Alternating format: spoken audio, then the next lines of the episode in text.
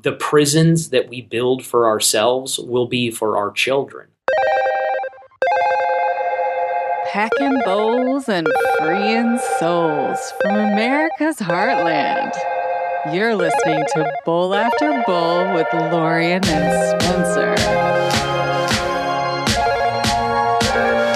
Ain't no shit keep up with current events. Weed ain't illegal no more, nigga.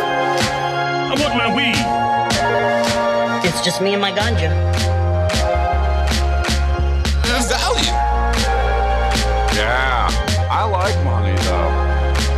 Though. Gonna have to listen to this crazy man. And I accidentally knocked it in the head.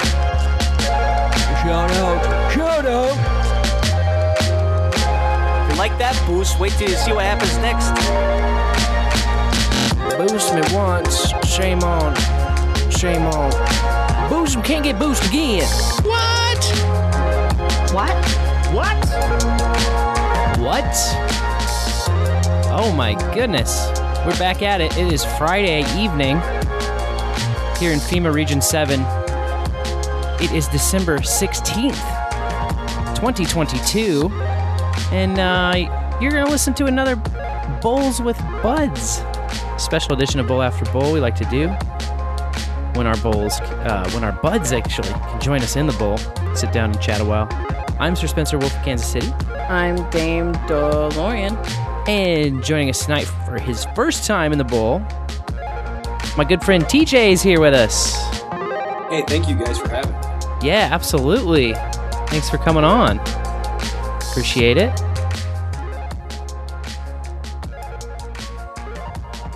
Appreciate it. Just fading this music out. Uh, so, for those joining us for the first time, our Bowls with Buds is kind of a different format. It's like our interview format. So we do the bowl after bowl every Tuesday night, and then uh, you can also catch us for some bonus episodes, Bowls with Buds. We grab some buds and pull them into the bowl. Uh, my buddy TJ, despite or aside from, I should say, being an old college buddy of mine, uh, he's an experienced adult educator and senior instructional systems designer. He's got a background in applied research in the field of human decision making, and he's always got uh, just interesting takes and thoughts on the current situation that we find ourselves in and um, what we might be doing about it to get out of it or to uh, kind of preserve, I guess, our future and our and our freedom for the next uh, future generations. Is that fair to say? Yeah, yeah, absolutely. Yeah, I think uh, you know uh, the ideas you know behind a lot of what you guys talk about. You know, it's a it's self reliance, it's freedom, it's uh, independence, entrepreneurship. I mean, these are all things that are uh, you know are near and dear to my heart, and so a lot of what I do, uh, my day job, is with that focus in mind as well. So Awesome. So I think that uh, you were talking to me last time that uh, we got together a lot about the new direction that you are uh, kind of been delving into in your day job, and like I don't know how many details you wanted to get into or not get into, but uh, Yeah, yeah. I mean, so I, I could talk a little bit. I mean, hopefully, we could talk a lot about about this. Yeah. Um, uh, so yeah, so I, I work in the defense industry, um, and so you know, I, I'm I'm kind of uh, pulled apart identity wise. Uh, there's a large part of me that's a pacifist, um, and there's also a large part of me that is a warrior. And so I have, uh, you know, was in the army for a long time, uh, and then got out and uh, went into adult education. I, you know, love to teach and educate. Uh, and so uh, my path kind of took me down some some different areas, but uh, those those paths intersected really um, when I first started doing research on human decision making. Um, and it was specifically in the United States Army that I got my first taste in that research, uh, and then I continued that over into academia. So, you know, it's uh, I've I've I've seen now a little bit uh, both on the inside of the machine, and then you know, of course, now on the outside as well. So um, I, I think it gives me a little bit of a unique perspective to to say, okay, what is it that we're doing, and and how are we going to foster a future that's conducive for you know other generations that's not just you know going to grind us all up and, and spit us out into dust so Sure. hopefully that's not too heavy to talk about but, no, um, absolutely not. okay So, Yeah. uh, human decision making. I mean, that's kind of a broad Yeah, swath of It- uh, it, it is Um, psychology in general, I suppose. It is, and, really, um, so you know, and, and and you're exactly right. You know, if you we, we go back far enough, um, uh, this is uh, not only psychology, but if you go back to the Greeks, it's it's philosophical, right? And so Sure. um, there's been different models of the brain uh, throughout history, and there's also been different disciplines that have split off from these different models. Um, now, really, what we're looking at when we're talking about human decision making is cognitive science specifically. There's been massive leaps in cognitive science, even since we, you know, me and you were in college, um, uh, that we just didn't know or didn't understand, or that we thought were some other type of, you know, system. Um, so we, we know a lot now about uh, how the brain works, what it is that we're doing on a daily basis, um, and then we're also discovering some flaws that we've had. Um, and so, and, and and that's kind of where now a lot of uh, my research is is starting to meld, not just with the decision making aspect of, of of human cognition, but now starting to apply tools like artificial intelligence. And so, AI is really where uh, we're looking at now um, for you know new new gains and discoveries. AI, man, it's it's definitely the hotness right now. It's obviously a topic that's been around for quite a while, but it's really hit some kind of a fever pitch. I think in the last I don't know six months specifically. The Yeah. things like uh, these AI art bots that are um, Uh-huh. that are getting kind of next level or very high level, or Yes. uh, um, I saw one in the coding world where it is kind of I can't remember the name of it off the top of my head, but it's like you can just ask it to give you step by step instructions on how to do something or how to execute some code, and people are actually like using it to kind of pass off work projects. Sure, sure. So, and, and I think, and that, and that it's kind of this. This is a big rabbit hole, and I think it ties into uh, everything uh, we'll probably talk about tonight. And so, I don't mind starting with AI. Sure. Um, I, I kind of see this as the end point, um, but it, it, it's also kind of the entry. And so, you, you know, what is what is AI? And so, you know, if you look back, let's say to you know the very first computers, the you know Alan Turing machine, um, human beings immediately started looking at computational, uh, uh, you, you know, data and saying, okay, is is this kind of how our brains work? And and of course, this is the model that we're on now. It's called the computer aided model of the brain, and we've had many. Um, uh, in the beginning, we had what was maybe considered the animated spirit of the brain, uh, and then we moved into things like the mechanical uh, model of the brain or the hydraulic model of the brain. I think was around the uh, the Renaissance time period we started figuring out that we're you know uh, we have a bunch of pressurized systems, you know, our, our, our circulatory systems, for example. Um, and so, and now we're on the computer aided model, and and just like all good models, they're lies. Um, it's Sure. not uh, very, very. Uh, it's not accurate, right? And so, I think at the time, you know, if you look at, you know, when we first had computers, uh, th- this was a, a good enough model. Um, but the problem is, is it's now run aground. And so, if we continue to act like the brain is a computer, um, we're, we're going to miss opportunities. And so, that's where well, you know my research is is coming in, uh, and specifically what's uh, under the umbrella of naturalized uh, sense making. And so, um, I'm looking at the subset of decision making under that, and, and we can get into it a little bit further. But um, yeah, so so you're going to see a lot of really cool stuff coming from AI, and, and some of it, you know, it might it might give uh, some of your listeners a, a little bit of pause. You know, like wow, some of this stuff is kind of, you know, it's pretty advanced, and is it doing what we're doing as humans? And the answer is yes and no.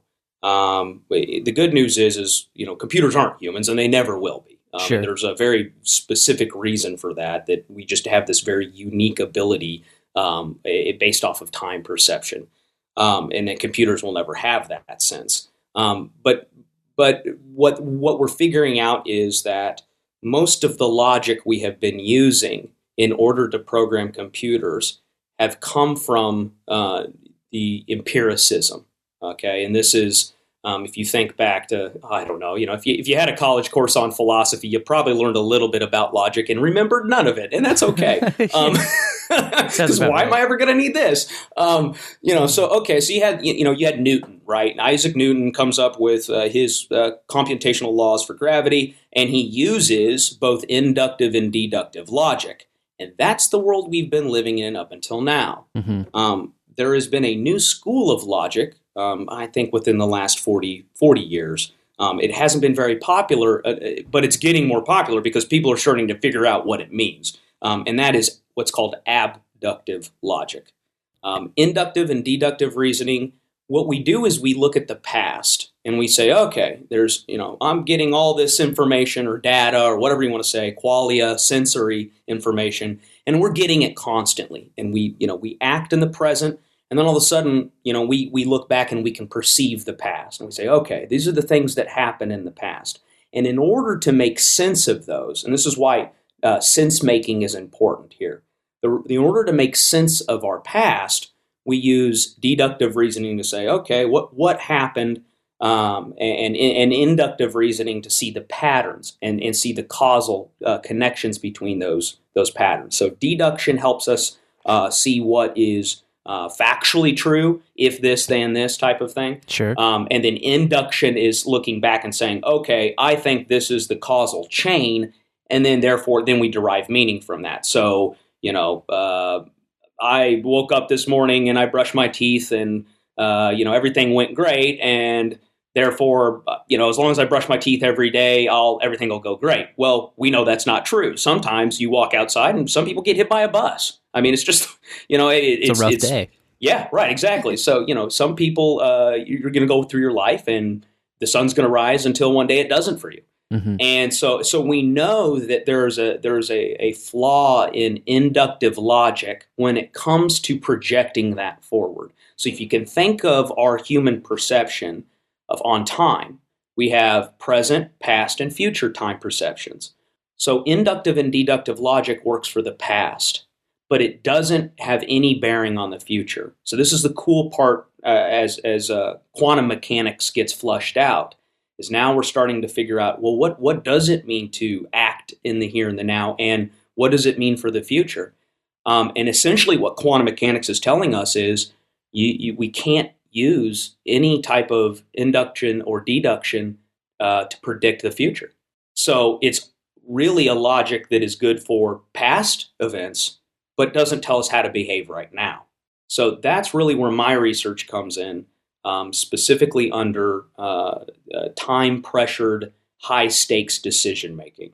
Um, and so what, what you're going to see with a lot of the AI is this new abductive logic applied to it. Okay. Um, and and what I what what we think is going to happen is a whole new series of patterns that are going to be revealed to us as human beings. So our perception about maybe everything might change. I mean, that that's really where we're going here. We're we're probably entering a new paradigm of of human consciousness. Um, and and it's again, it's not it's it's. and we can get a little bit further into the different types of cognition. Um, but what we're finding is that um, not only do we calibrate to each other, we've known this for a while, like socially, um, but we also calibrate to tools. And so as this AI interacts with us and we you know we it stimulates us and we stimulate it back. And what it does is it, it very well likely might change our consciousness. Um, so so that's some kind of scary and also exciting things um, because you're going to start seeing a whole lot more quality coming out of ai um, and it's i hate to say it it's it's not the computer as as we go further mm-hmm. that quality is going to be part of us too so, um, so that that's kind of where we are with a lot of like in, in you know like, like I said we can get a little bit further into the AI stuff because that's what I'm really working on now and it's it's I think it's exciting but um, sure. you know the the history getting here is an interesting one and and you know I, I boringly talk about Newtonian physics that that has shaped everything we've we've known yeah that's kind of the um, genesis of the so, early modern um, both science and philosophy yeah that's right and so um, and and it's got us a lot of things, but it's also got us, you know, a lot of positive things. Don't get me wrong. I mean, it, the fact that we're even on these computers talking right now is is is out, com- coming out of the Enlightenment and that that logic. Sure. Um, but I think we all know, and we've all heard or at least experienced, um, you know, kind of that soul sucking nature of you know Western liberal democracy. It's it's you know the communists yelled about the capitalistic nature of profit motive incentives. Um, you know, I think people who are more libertarian or even anarchists um, would say like you know it's it's it's a self governance issue. Sure. But everyone kind of feels this you know drain of modernity, And you can see companies like Amazon who are are doing something now that has been a mainstay since at least the 1940s. Um, and it and by the way, um, their philosophies on management uh, it's called uh, you know continual process improvement. This comes from deductive and inductive logic. So if if you follow this this chain, what you eventually get is an ever increasing system of of uh, you know attempted efficiency. And so if you look at Amazon right now, you, you mean everybody's probably heard this in the news. You know they've they've been accused of being very draconian. Mhm. Um, really harsh working conditions. Well, what are those conditions? Well, it's not it's not the heat or the lighting or anything like that. What it is is it's it's uh, uh, it's fitness trackers. What they're putting people through is a series of you know tasks and activities, and then they're monitored. And so what happens is is they you know your behavior changes when you're being observed. Sure. Um, this is something we know from physics. Um, it, it, it, you know, i as soon as you observe a uh, an object in the environment, it it knows that. Um, we know it. Uh, atoms and quarks know it. Uh, the double slit experiment from qu- uh, qu- quantum mechanics shows us this. And so, as soon as these people are being observed, their behavior is going to change. Well, it's going to give you a temporary increase, but it's not going to be a natural one. Right. And so we, we just, you know, we, we can't force certain things to happen as far as behavior is concerned and there not be a consequence. Amazon's consequence is people are walking away. They're having high turnover rates. And people are, are walking off the job saying, This is terrible. I can't keep up with this pace every single day. You know, some days you have a bad day. What if what if, you know, your dog died?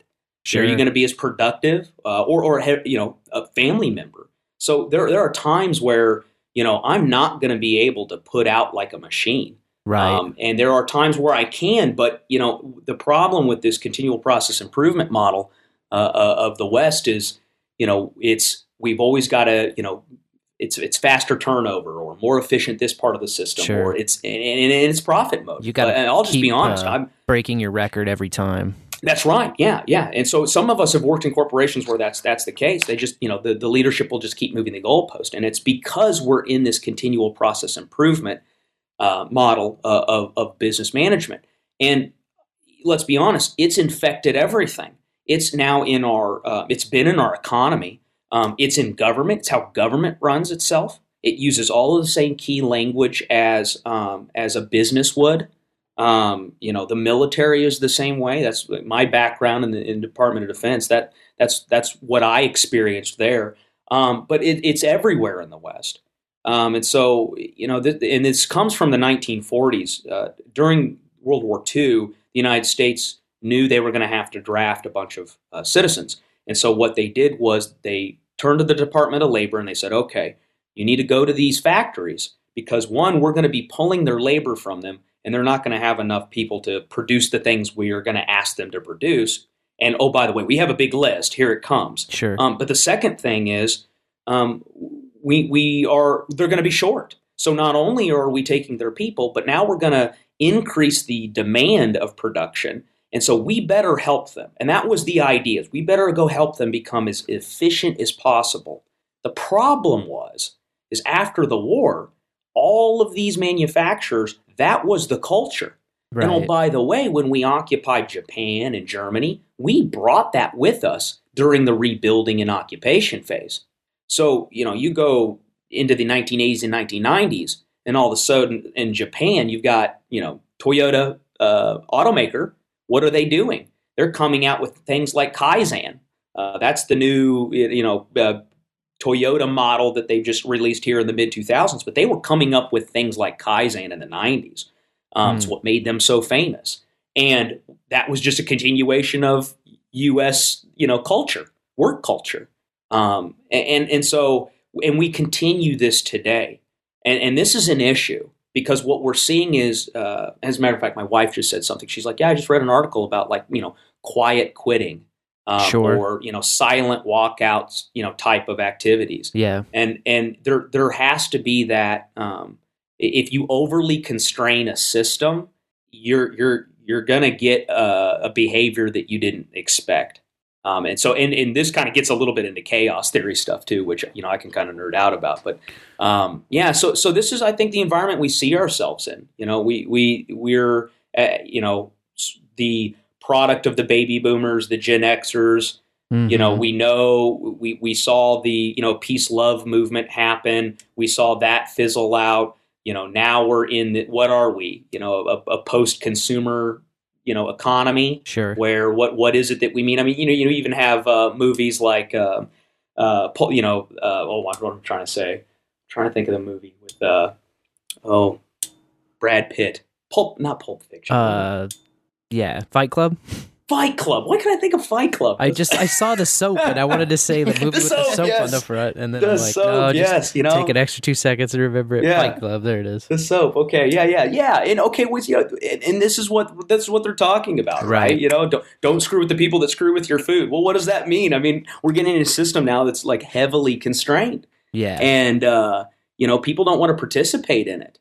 So- There's only so much you can do. Uh, so yeah, I think that's where we're at right now. If, if you know if that makes sense. Well, you had mentioned that um, we are kind of revising or revamping our model of the brain and how we think of it, and that Mhm. it's not like a computer, and we're not like computers, and never be, Mhm. uh, never will be.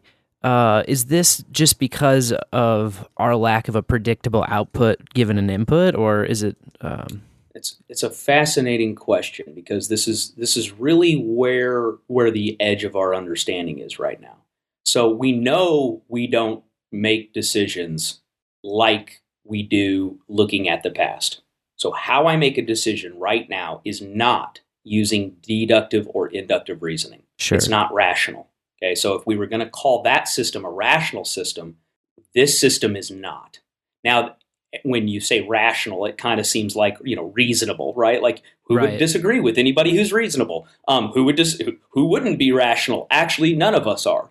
Okay, and this is the interesting part about our cognition is we like to think we're rational, and that's after we have time to Sure. explain ourselves We're looking back and we look back and we can see any patterns. So if you if you look at let's say four data points, just any type of sensory data, um, you are looking at over ten different links to those sensory points, and over. And I the last time I had to look at this, I had exact numbers. It's something like one to the tenth millionth, uh, you know, pattern point. I mean, it's insane. There's like it's it's almost an astronomical number number meaning out of four data points there is almost an infinite number of interpretations of the relationships between them Gotcha.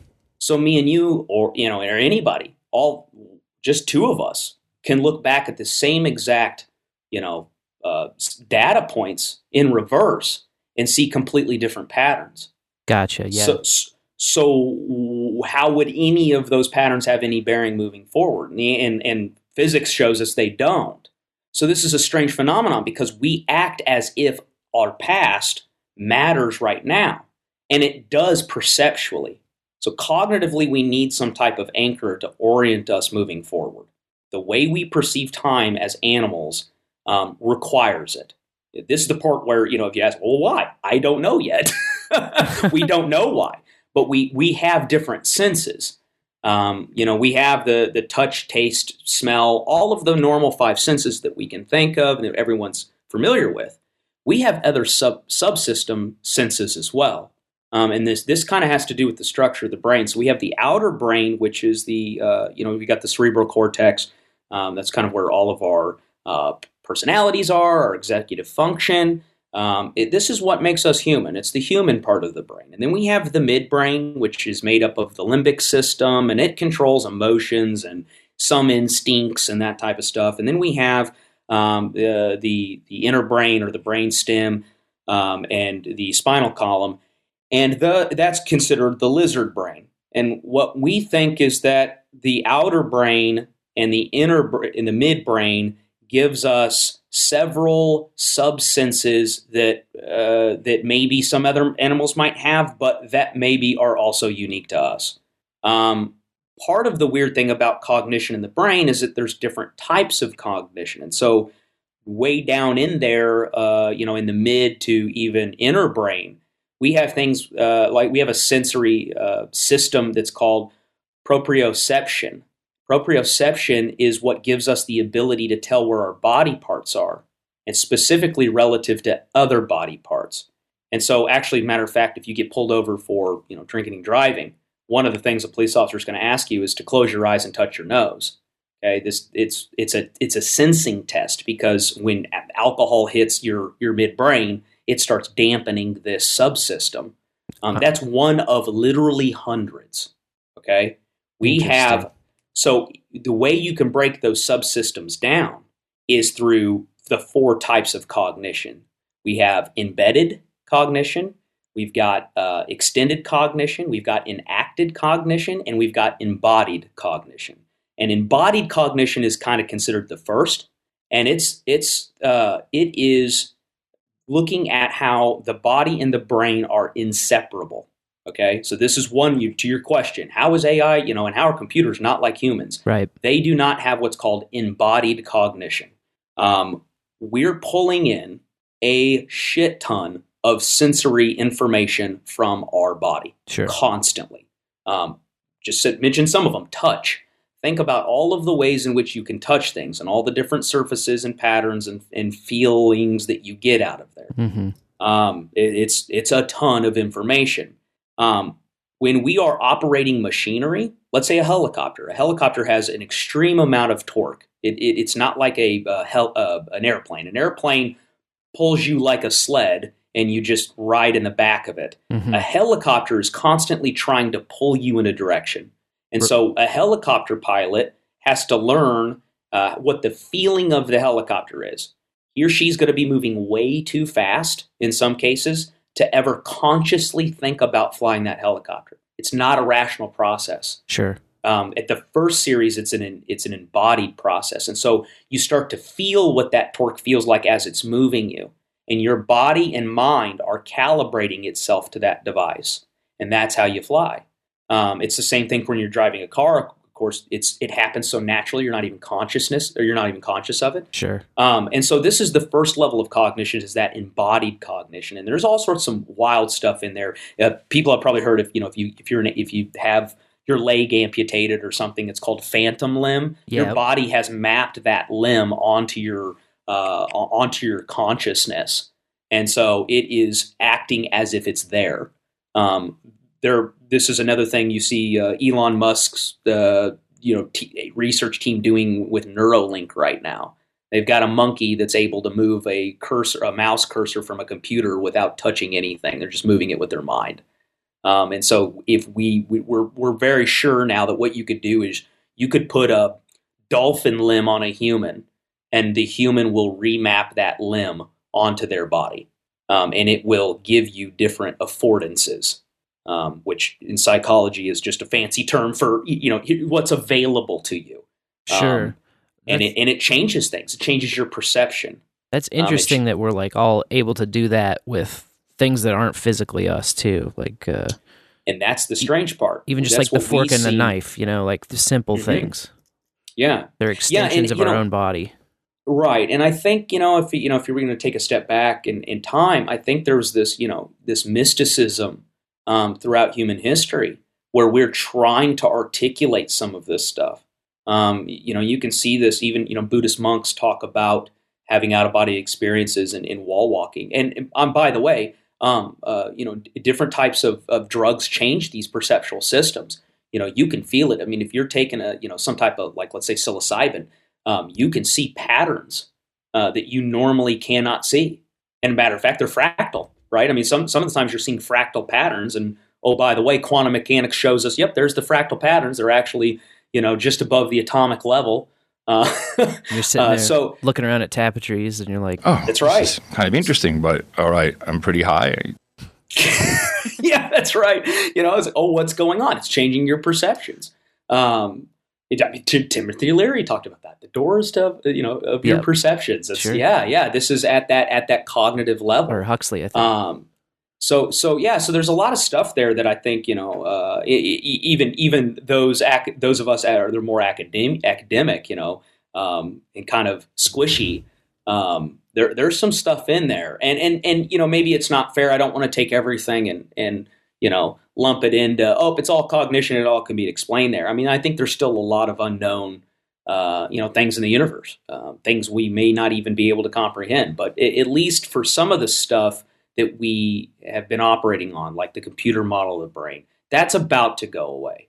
Um, and so, you know, we're looking at things like embodied cognition, in, in act, uh, in embedded cognition, which looks at uh, things. Basically, you can't separate your um, understanding of an activity um, without doing the activity. If you get separated from the context of the thing that you're doing, it's it loses its meaning.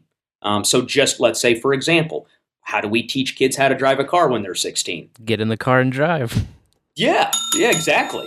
You know, it's it's that simple. It's, and some people would say, "Well, that's common sense." Yeah, yeah, it is. Sure. And interestingly enough, since Newton, we've been again we've been using inductive and deductive logic, and it works great for looking at the past, hmm uh, and also for closing down a system. Um, so a lot of this stuff has to do with systems, systems theory, general systems theory, and Sure. just systems in general. Um, but yeah, so so it's a common sense. Well, what would you do? Well, we would let them drive, and we Right. would give them practice. Except for think about our K through 12 education. That's not how we were taught Right. if we were taught uh, how to drive in K through 12 education, it would be sit down, learn the theories, lear- uh, memorize all of the knowledge elements in, in terms of you know what a green light, red light, blue Sure. light, whatever light meant, this sign, that sign. Yep. Um, take a take a written test, write an essay on why you think it's important to follow safety rules. I mean, this is you know we we wouldn't do that, right. but that's how we treat everything else. Yeah, it's it's such a shame too because that sort of thing was just so looked down upon and shunned. And I was lucky enough to be part of like a the journalism program at my high school. Most high schools Uh-huh. didn't have a journalism program or anything, but like I sat in front of a prompter and did the newsreader thing, and then I like did sports broadcasting and would go and call games or sometimes Yeah, film yeah. them and um, that hands-on stuff like they have us for 13 years and they give us so precious few hands-on stuff all the shop class stuff is looked down upon you know Mhm. it's ostracized that's funny because it, it, it's a similar problem we've dis- we discovered and uh, get in the car and drive is like a frequent meme on this show Oh, really? Okay. Well, that's Um, ironic. I didn't know that. and the reason is because when we first got value enabled so uh-huh. um, now everybody can stream sats through these new podcast apps newpodcastapps.com uh, you can boost the show. Uh, you can even do it live right now or you can do it forever. And um, a lot of like early pushback on bitcoin in general or on just using these newer things or like how to get the money in the right place all these different concerns. Um, everybody kept coming back to this whole well I, I need to know a little bit more about it before i use bitcoin or before i get a wallet or before i run a node and we just uh, kind of stumbled upon that same problem you know of how how, how in the fuck are you going to learn any of this if you don't actually get in the car and drive if you don't like just set it up get a wallet send some satoshis back and forth like without participating you're never going to actually learn about it to the con- to the confidence level that you want. Yeah. And like you're saying just about the car, like what what mechanic could you go to and have them explain a card to you? Like you could go to the best mechanic who's also a great teacher and he still wouldn't be able to teach you anything about how to drive to the gas station and then the grocery store, like what it feels like, That's right. how does how to brake, you know, like how when the light turns red, how to brake without jerking anybody's head in the car. That's something you have to learn the hard way. That's right. And you Yeah, jerk and people's so- head in the car the first time, you know? That's exactly right. A- Aristotle said, "For the things we have to learn before we can do them, we learn by doing them." Hmm. Many people forget how long it took them to learn something. So this is kind of a, a it's called the curse of knowledge. And the way you you as an expert, and so you know, you, if you've been driving since you're 16 years old and you're no, you're in your 30s, you've had a shit ton of hours driving. You're an Mhm. expert. Okay, um, the you didn't get there overnight. It took you all of those 30 years to be wherever you were, or 20 or whatever. Right. Um, and oh, by the way, how you do it now is not how you did it when you first learned it. You, Right. You, you had a different schema. Thank God. Uh, perception. right. Yes. And thank goodness. Right. Yeah. Exactly. Um, you know, so there's all these good things. And uh, built into evolution that you know we we protect ourselves from ourselves, and that's a lot of what our cognition is. That you know, get getting into uh, things like cognitive biases.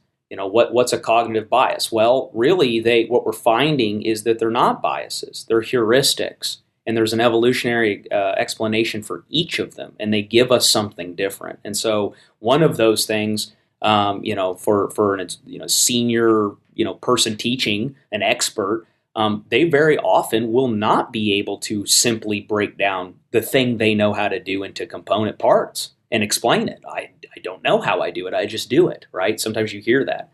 Um, and that's 100% legitimate. Um, the problem actually is when we're forced to turn around and use that inductive and deductive logic and start breaking thing down, breaking things down into an ordered system or a model um, as soon as we do that, we we start to lose the truth in in our knowing and doing, um, and it, it's a strange phenomenon. So it, it's something that's what we're trying to contend with with the AI, and so um, you know we've got these uh, cognitive biases, and and and and maybe so I'd like just like to share one with you at least, and there's there's hundreds maybe, and again these are probably uh, part of our subsystems, either either above sense sensory or or just below instinct. Okay. Okay. So that's how probably deep and far back they go on our evolutionary you know chain. But essentially, so one of them, and, and maybe your listeners have heard this.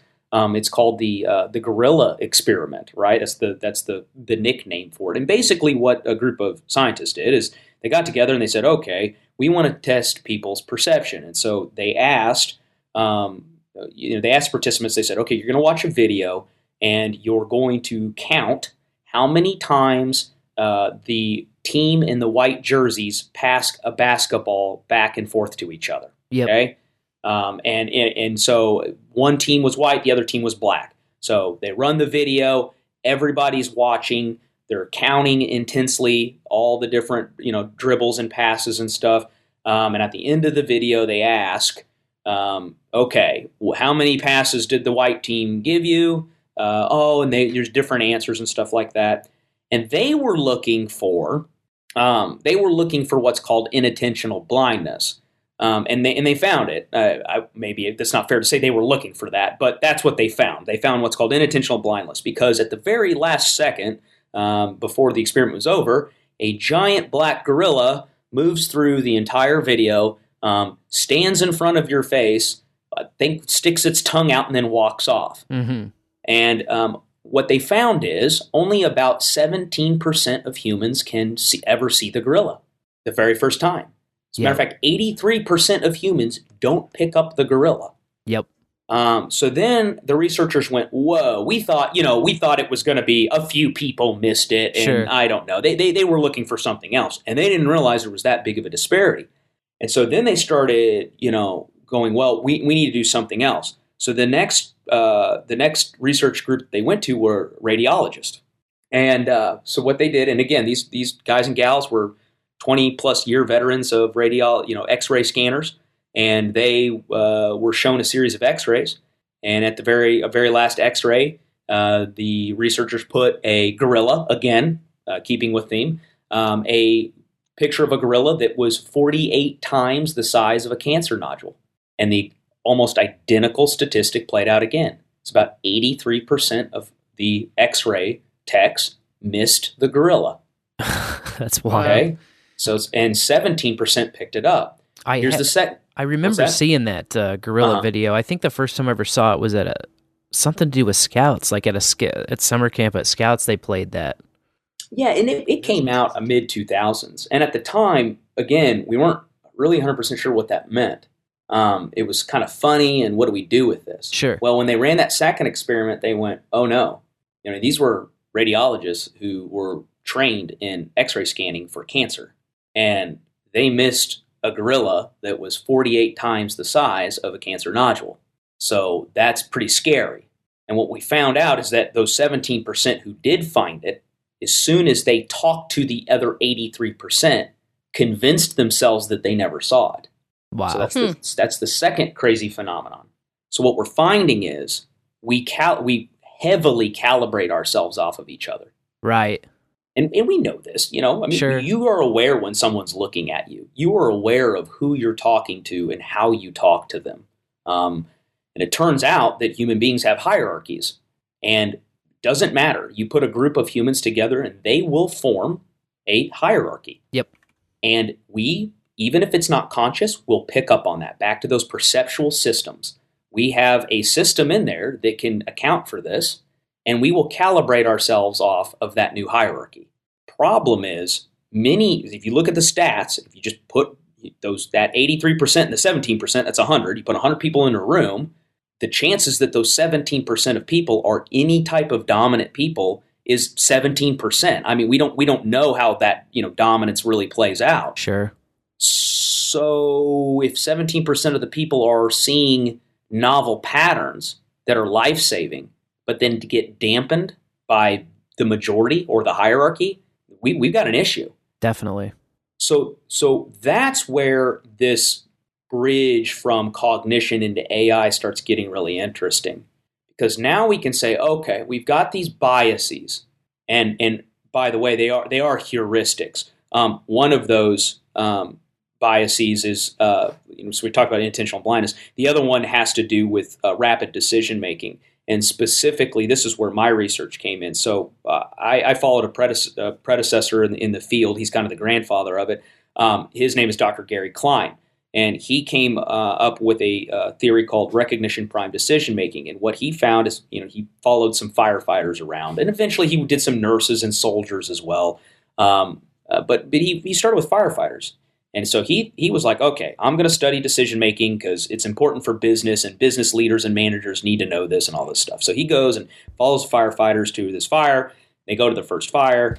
All the firefighters, you know, jump in the truck, turn the lights on, drive down the road. They get to the fire. Everybody hops out. All the crew knows what they're doing. So the hose team goes and grabs the hose. The ladder team grabs the ladder, and everybody starts to move to fight the fire. And the fire chief takes a position where he can see the whole fire scene, and he's on the radio and he's talking. And Dr. Klein is studying everything that's happening, and he's listening. And all of a sudden, um, he the fire chief gets a phone call over the radio, and somebody in the building says, "Hey, chief, blah blah blah, this is going on." And the fire chief says, "Chief says, get out of the building now." Hmm. And everybody exits the building, and immediately upon the last firefighter's exit, the whole building collapses. And Dr. Gary Klein's stunned. He's saying, "Whoa, how did you do that?" hmm And he goes, Well, I thought this was the warehouse fire, you know, ABC warehouse fire Yeah. that we had, you know, five years ago. But then when I heard, you know, this, it reminded me of, you know, the schoolhouse fire, one, two, three schoolhouse fire back in, you know, whatever. And we lost three firefighters in that fire. Damn. And Dr. Klein took a step back and went, Well, wait a minute. So he started talking with them more. And the more he started to pick up on this pattern, every other time, right? You know, every other time he had talked to anybody, they had done what every all of us do, which is we backfill with some logical explanation. Well, you know what I do is I make sure I, I consider all this and I Sure. analyze that and I make sure I've got this type of plan and blah. blah. No, that's not what any of us do in the here and the now. So, so they started looking at this more, and now the cognitive scientists come in and they can measure this stuff. And so here's what happens when we make a decision. Right now, we act. Sure. Your your left brain does a rapid fire of about tw- 20 million synapses uh, a second. Okay, so it's it is rapid fire, way more than we can fathom, um, and it is picking up all sorts of sensory data. It does this until it sees a pattern match. Okay, so your patterns are developed based off of all of your experiences and memories and uh, culture and other stories you've heard, et cetera, et cetera. I mean, it is it's it's deep. Hmm and if and it looks for the first pattern. It doesn't look for the optimal pattern. It goes for first fit. And evolutionarily it makes sense because if you find yourself on the african savanna and all of a sudden a you know giant hairball that's roaring at you comes busting through the bush hmm you don't have time to autistically scan the environment, uh, look up references for all the flora and fauna, and dever- derive hypotheses of what might actually be coming at you. You'd Sure. be dead. Right. So, a long time ago, we have figured out you need to act now. hmm doesn't even have to be logical. So, what we're finding is that your brain, and this is the abductive logic part, your brain runs a simulation that says what's likely. Well, what's likely is monster. And that's where our psychology comes in. Your brain reduces down the complexity to the perception of danger. It says mm-hmm. monster. It doesn't, you don't even have to know what it is. Sure. You can, your brain will fill in all sorts of fangs and, you know, wings and fire. It doesn't matter. The point is, is, is for you to move. right. And so, you know, and so this is what we're what we are grasping with when we're seeing, uh, you know, the old narratives, uh, cave paintings, etc. This these are human beings' first attempt at you know trying to articulate the patterns out that we experience. And so this is one of those things. So we do a first fit pattern match. If that doesn't work, our left brain shifts over to right brain thinking. And while right brain thinking is the side for all the creative stuff, it's also the heavy analytic side. So the left brain tends to bully the right brain and it controls it a lot. Um, and again, it's why when you take um, uh, like stimulants, like dep- like any type of depressant, depressants lower your left brain, uh, and and it allows your right brain, you know, dominance over it, and so you get all this creativity out of it. Hmm. Um, the problem is it's super slow. um, it's like so. You know, I said left brain fires uh, two, 20 million synapses at, at, in a 2nd Mhm. Right brain only fires twenty thousand.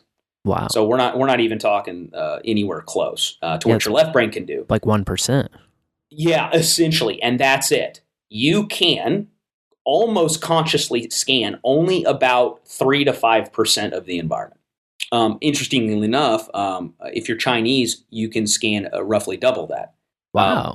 Um, and right now, they're the only they're the only other you know culture that we know that has actually higher rates of you know right brain scanning.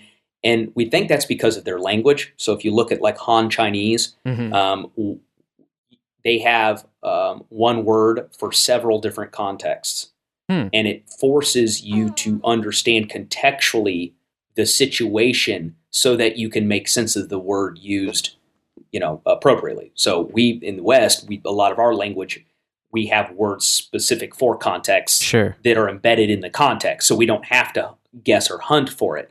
Um, but in their their culture, they do, and so So if your language is more complicated and Mm. your right brain is like beefed up. Must be fucking nice. Must be fucking nice. Fantastic. Yeah, yeah, and oh, by the way, yeah, um, your brain, and this is the other interesting thing about your brain too. Just while we're on, you know, brain differences, um, there are brain differences, and there's brain differences based off of people's uh, careers and jobs. And so, if you are, uh, you know, into programming, let's say, versus into, you know, physical farming, your brain shapes are different. There's parts of your brains that are amplified and parts that are are, are dampened. Um, your you and your environment have shaped you over your lifetime. Um, and it is it was not the you know nice supple brain that you started with, but it's stronger in other areas than it is uh, than it than it was. And so some people's parts of their brains are actually enlarged. Um, so and again, it- we we think that there's it's not permanent. The bl- the brain's plastic. You can reteach yourself things Sure. and your brain will change with you. Um, so so yeah, it's it, that that stuff's pretty fascinating, but but it, it has to do with that uh, i- embedded cognition, right? And so their their system requires them really to focus on the context, um, and it gives them different options. That's the other thing too. It's not just you know oh one's better or one's worse. Um, it gives them different benefits. And so if you don't do your you know your, that right brain firing, if it doesn't find a, pa- a pattern by that point of time, then you get in trouble. So what it's doing in that right brain is it's trying to run simulations of what's possible, um, not what's probable, but what's possible. Hmm. Um, well, crap, nothing's working. Well, I better I better start fantasizing, and that's essentially what you do. You do quick daydream. I mean, it's quick, but you do a quick daydream until aha, I got it. That must be the thing. And though, and people when they make those types of decisions, that's when they're saying, I don't know. This is what I felt.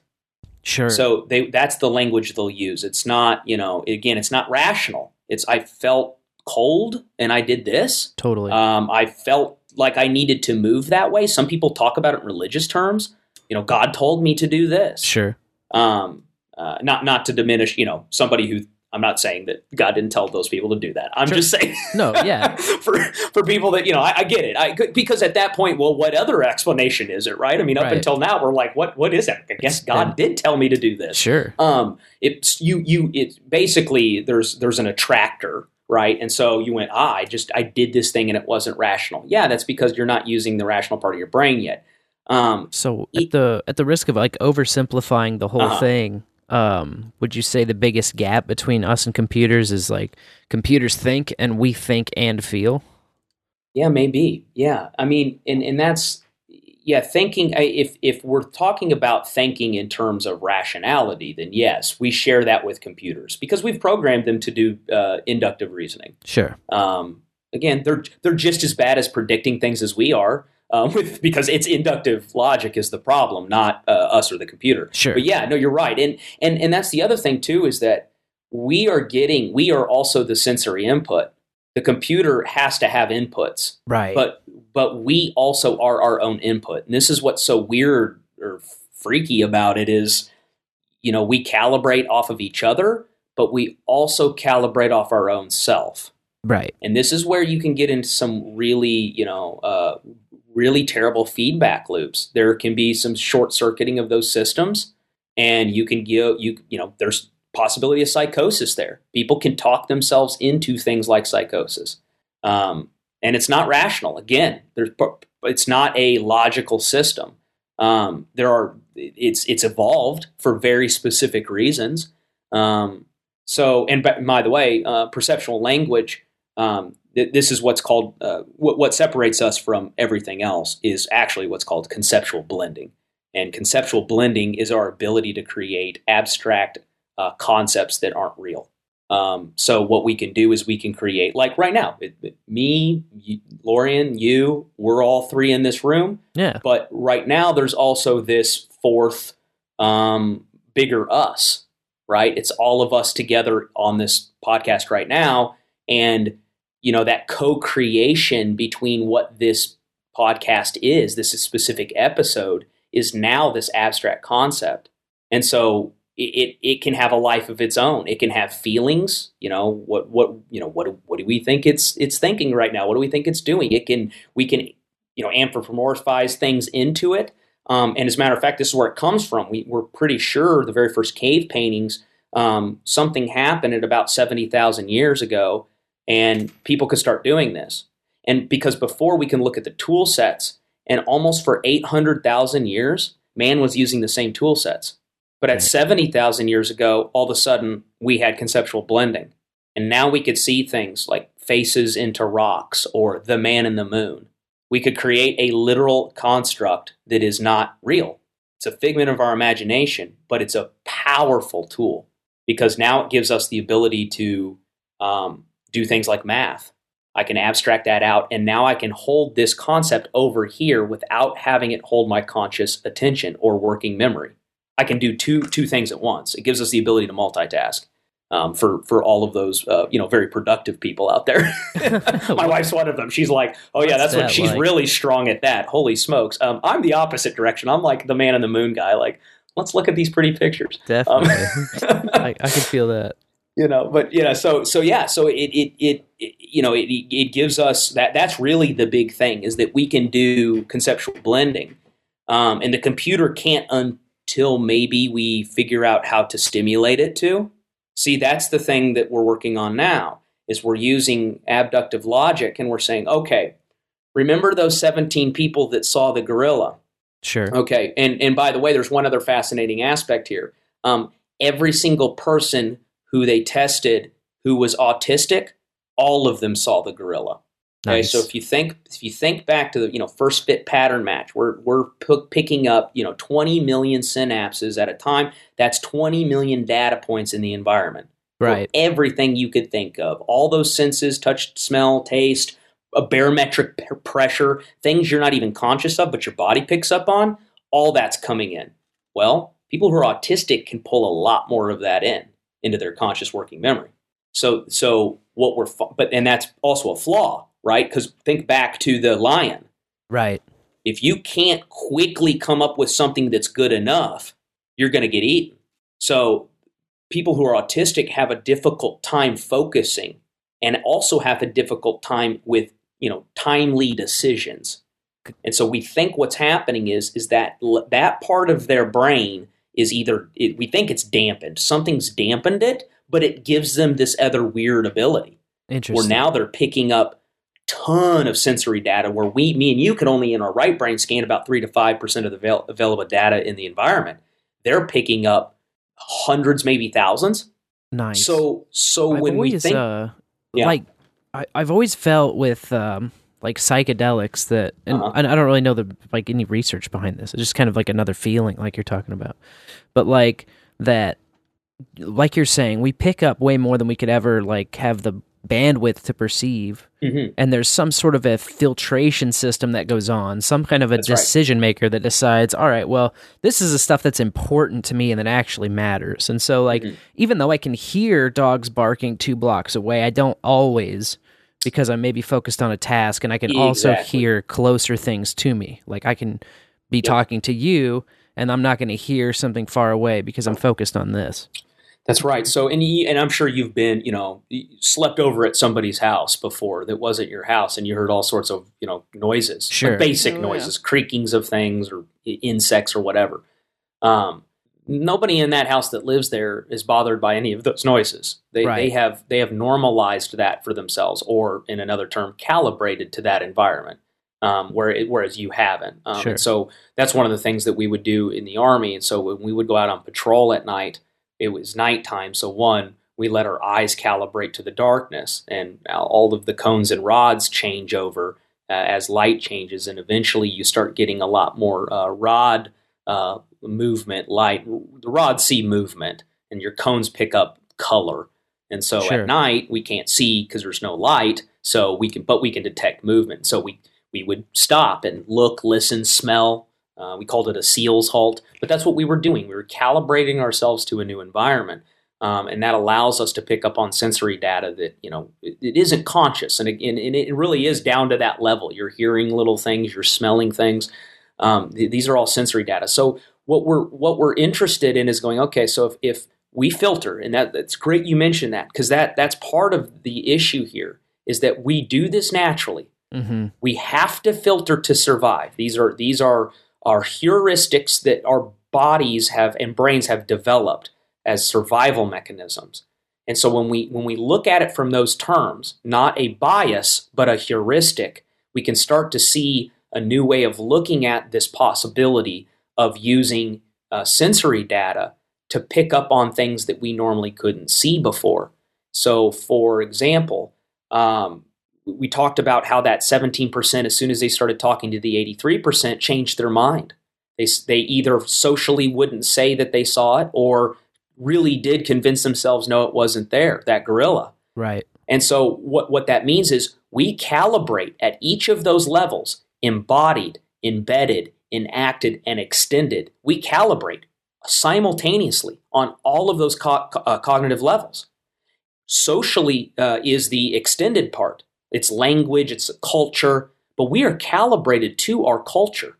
Um, we're calibrated to our our, our habits um, our languages. These things shape us. And so if you're not the, the lesson of the gorilla is if you are not ready to see that you won't Gotcha. you have to be primed to see it. And this is what Dr. Gary Klein's work about, you know, rapid decision making. There is a priming mechanism that has to be there.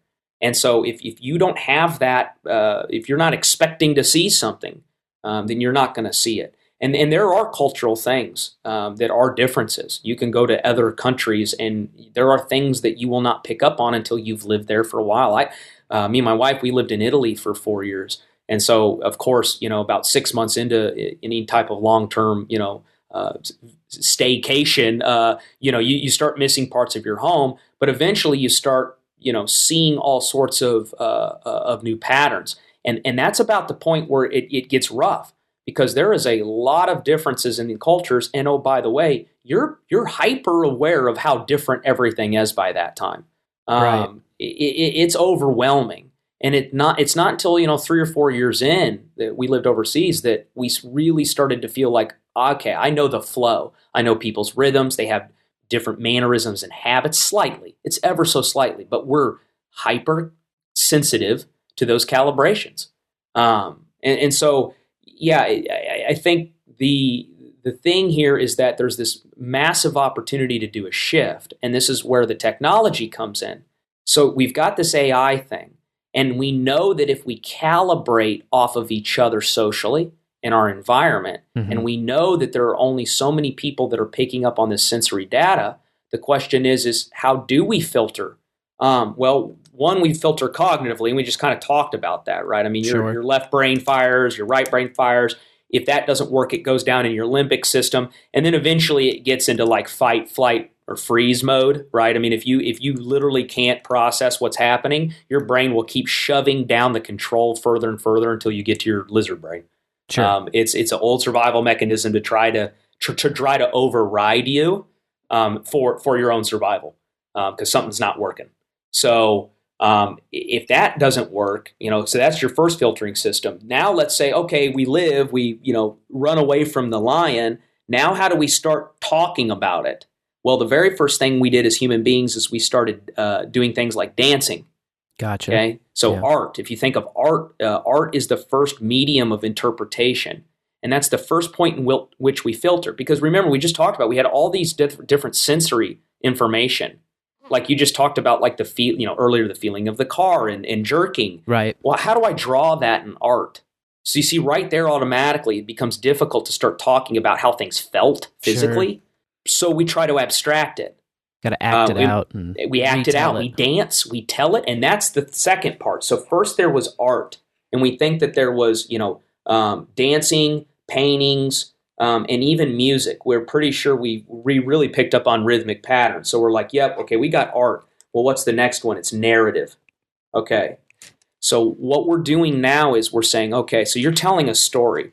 Um, by the way, all the good stories, every story, really, every good story is a negative one. And there's a whole list of reasons uh, why stories need to be negative and not positive uh, to be meaningful. Hmm. Um, but if you think about any of our you know childhood stories, you know Hansel and Gretel goes into the woods. Um, you know you you don't talk about Hansel and Gretel staying at home and listening to what mom and dad said about being good and right. uh, you know writing or uh, writing in their diary and then uh, you know saying their little Bible prayers before they go to bed. That's not sure. it's not a it's a boring story. Got to be some kind of conflict to drive. That's the right. Plot. There's got to be some tension involved. And there's sure. got to be some mistakes made and all this other stuff. And so yeah, and so our so our very first you know thing that we are currently looking at is is narrative.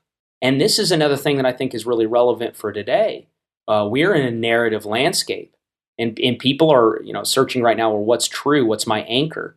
Um, and it's really a bunch of competing narratives out there. And and we, we we have all of these. Some of them are personal narratives that we run in our head, but a lot some of these are societal narratives. Um, you know, what what's good and bad, and um, you know, it, it goes pretty deep. But these narratives have some type of pattern in them. Um, and I would even venture to say, like a lot of the memes, right? Like you know, memetics. I know that was kind of one of the big things with Richard Dawkins. He thought it was like a, a virus, right? He, he's the guy that came up with meme. Sure. Um, really, it's it's it's you know, I, I don't agree with that. I think actually, it's the the core of it is is is a narrative, um, and essentially there is a ton of data points and narratives.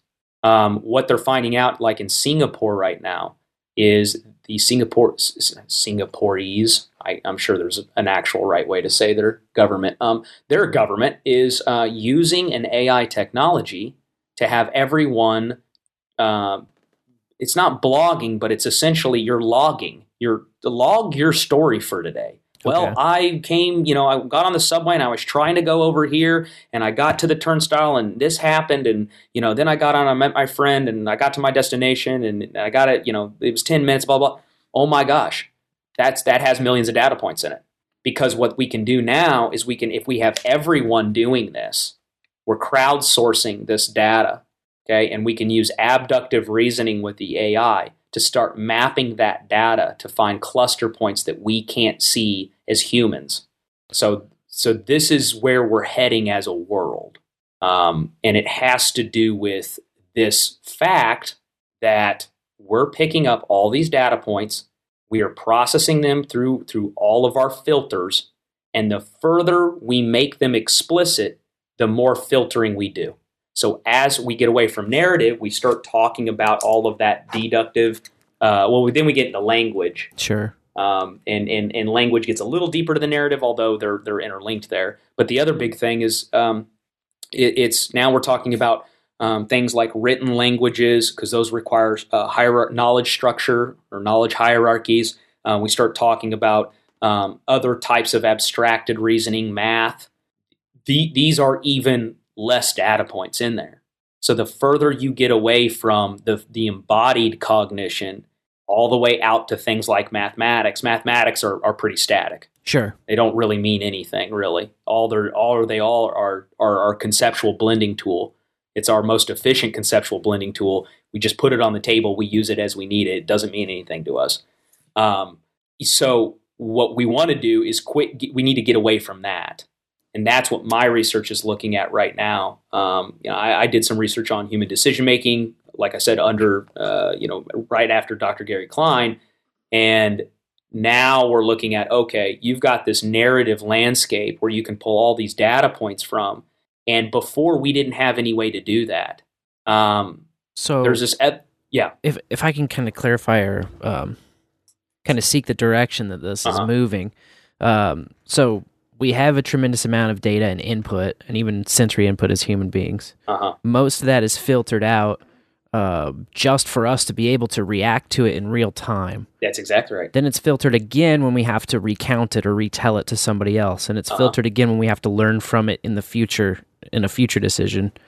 And so, Exactly. are these um is the direction we're trying to go just to try to like unfilter this data and Exactly. and, and basically have that much more to glean from Yes. So, you know, any social scientist, and this might piss off some other, you know, people who have other humanities, uh, you know, backgrounds, but um, any social scientist knows that they'll never get enough data points to ever have any type of uh, uh, good hypothesis about anything. All of their conclusions are shit.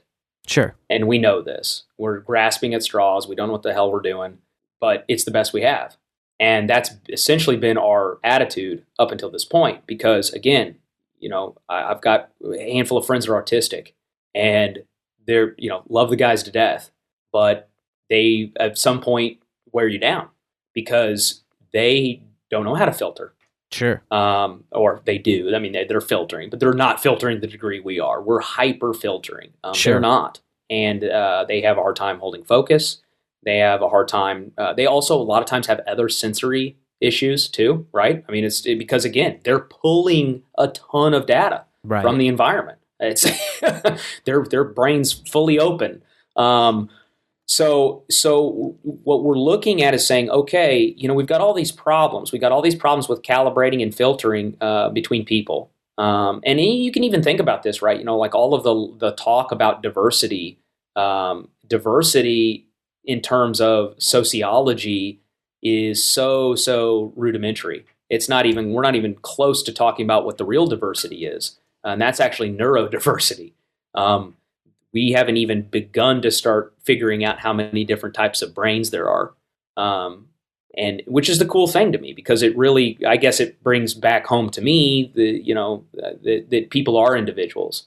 Um, uh, and, but we're individuals in groups too, and I think this is the other uh, aspect that I've had to kind of you know uh, incorporate into my own understanding of this is is that we can't be separated from our group uh, as humans. We are, um, you know, we are social creatures, um, and we have calibrated off of each other for millennia.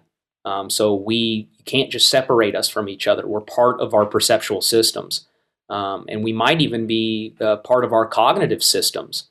Uh, that's what a lot of uh, a lot of the folks that are looking at uh, embedded cognition are, are, are getting down into is that we offload a lot of our cognition onto the environment. Um, memory isn't stored in the brain; it's it's looking like it's actually inside the environment itself, um, which would make sense because our, our theoretically our brains are infinite. They Sure. can we can have infinite number of memories.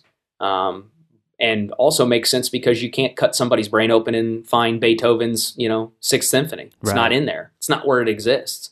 Um, so, so I think what we're looking at with the AI is is uh, we're taking a few things into consideration.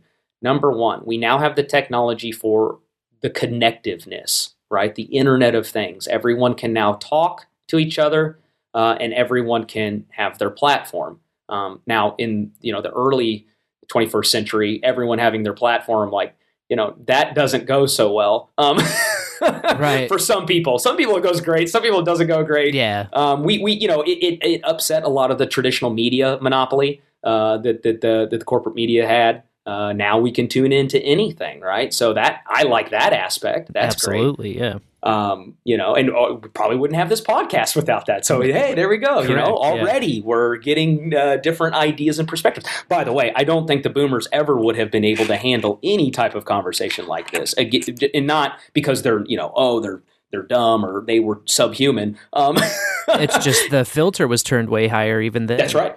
Uh, that's, That's right. hilarious because we were, um, we just got our new vehicle over the Uh-huh. And we were sitting. Uh, my dad and I were at the dealership. He drove me out there so that um, I could drive back in the car. And somehow the discussion came up of the show and everything, and then it turned to like um, the weed legalization and and just Yeah, the w- weed movement in general. And you know, guy was telling me like how he started smoking back in the day and why, and that it helped him out. You know, he was uh, Yeah, yeah. recovering from uh, several surgeries he had to have, and he found it helped a lot more than the opiates. And then my dad was just kind of like, "Damn, we never could have like talked like this when we were kids," you know, like Right. because uh, we always had to like keep it on the low or like pretend or like be somebody else, you know, when it comes Yeah. to They had to when it comes filter. just just with the weed thing. So Yeah.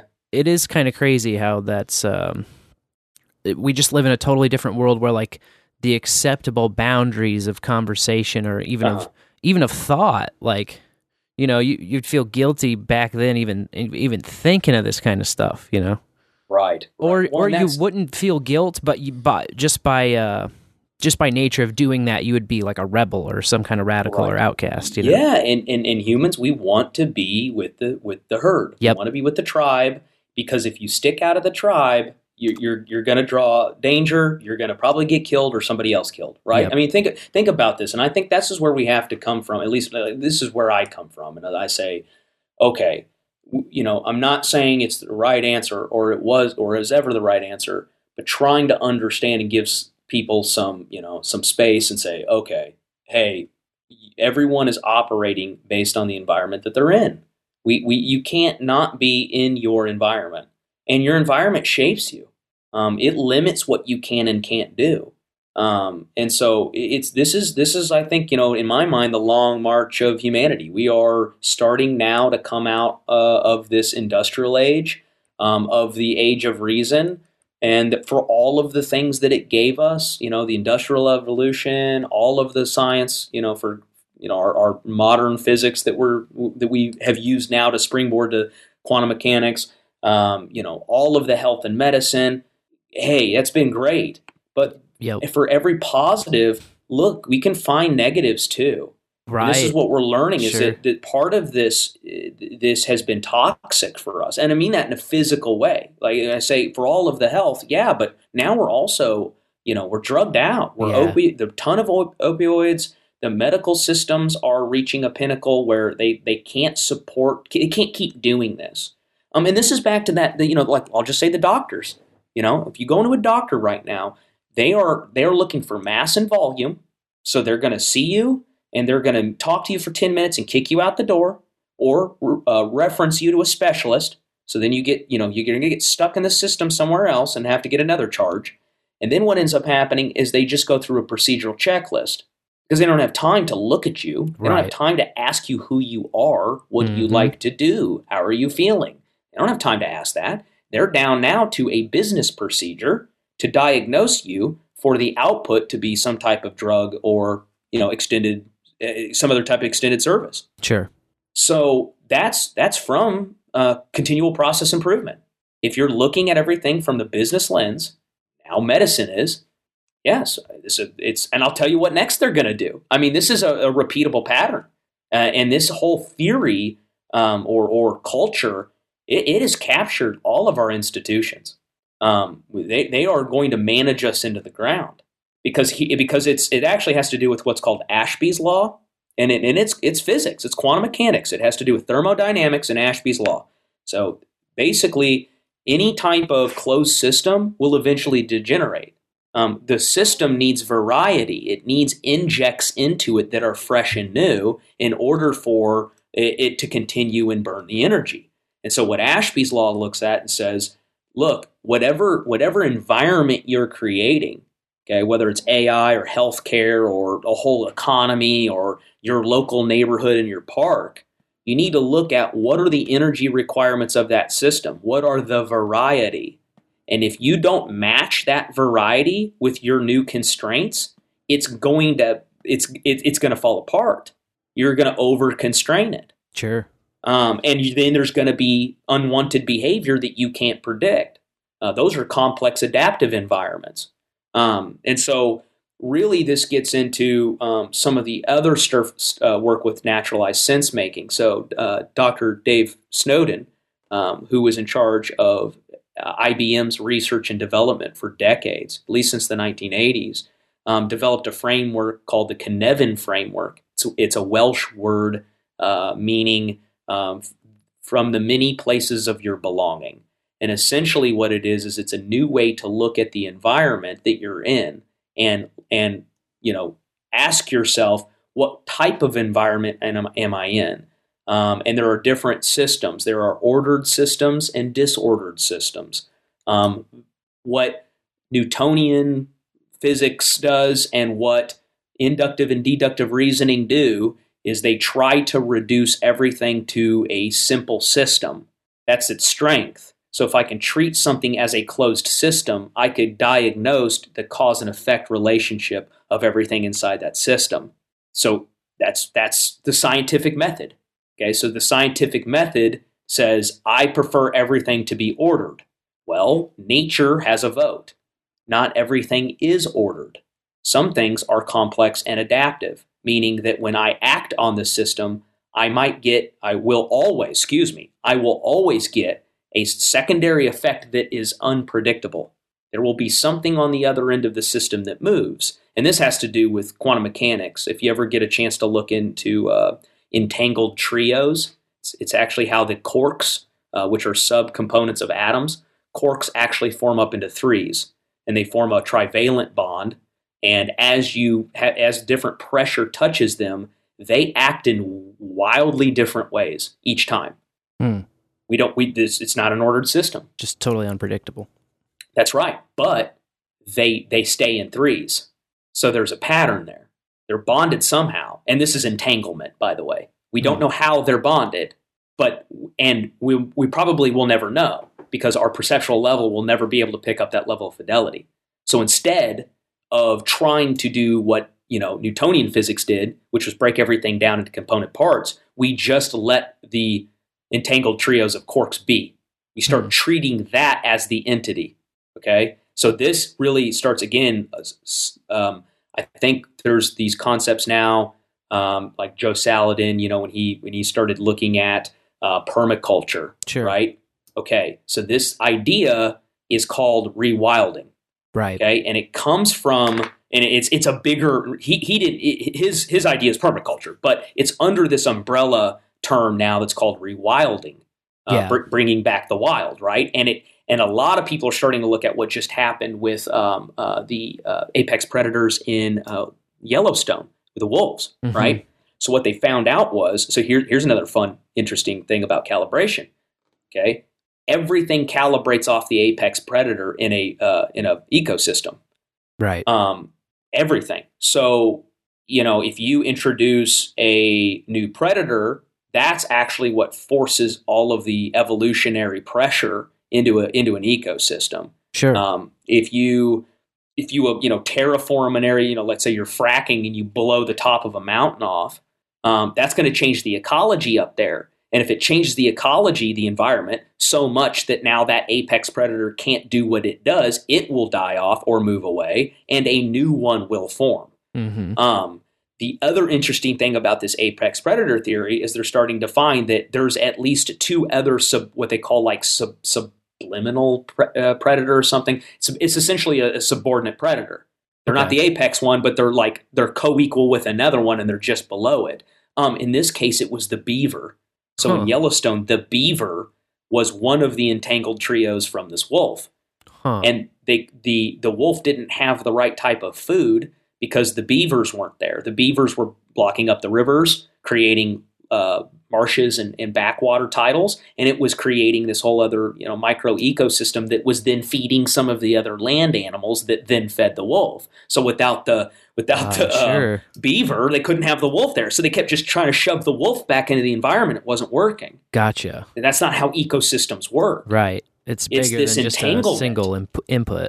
That's right. And so that's that's where right now we're looking at me- meshing up ecosystems thinking with artificial intelligence and humans. And this is where it gets back to, you know, the question of okay, so what's what's the idea? We've got more sensory data? Right. Yeah. Now that we know how humans behave, we're we're rascals. We're going to do all sorts of weird calibration stuff. Okay, um, and uh, that's great for a lot of times until it's not. Instead, now what we can do is we can just have people talk, like like what we're doing. I mean, this could literally be a, another part of the data lake, right? That gets pulled in by the AI.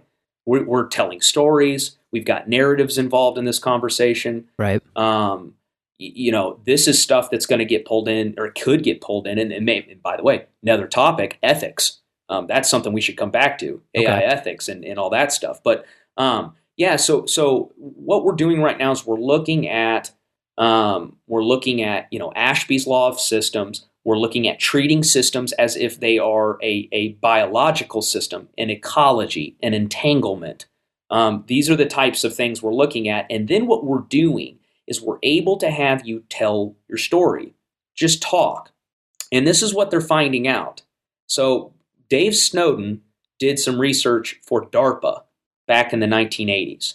Gotcha. One of the things that they did was in the past, let's say they had a national emergency, um, you know, some type of military crisis. Uh, In the 1991 invasion of Iraq or Desert Storm, the first time they had Saddam had some anthrax and the president got involved and they had this big meeting and they had to figure out like bring all the scientists from MIT in and you know you, you think of like Independence Day or like Godzilla and you know assemble the team They're and all the these guys for, room or yeah, exactly right. Well, that's a real thing. It's Yeah. uh, you know, they they bring in all sorts of subject matter experts from everywhere, and they're like, all right, here's the problem, solve it, blah blah blah.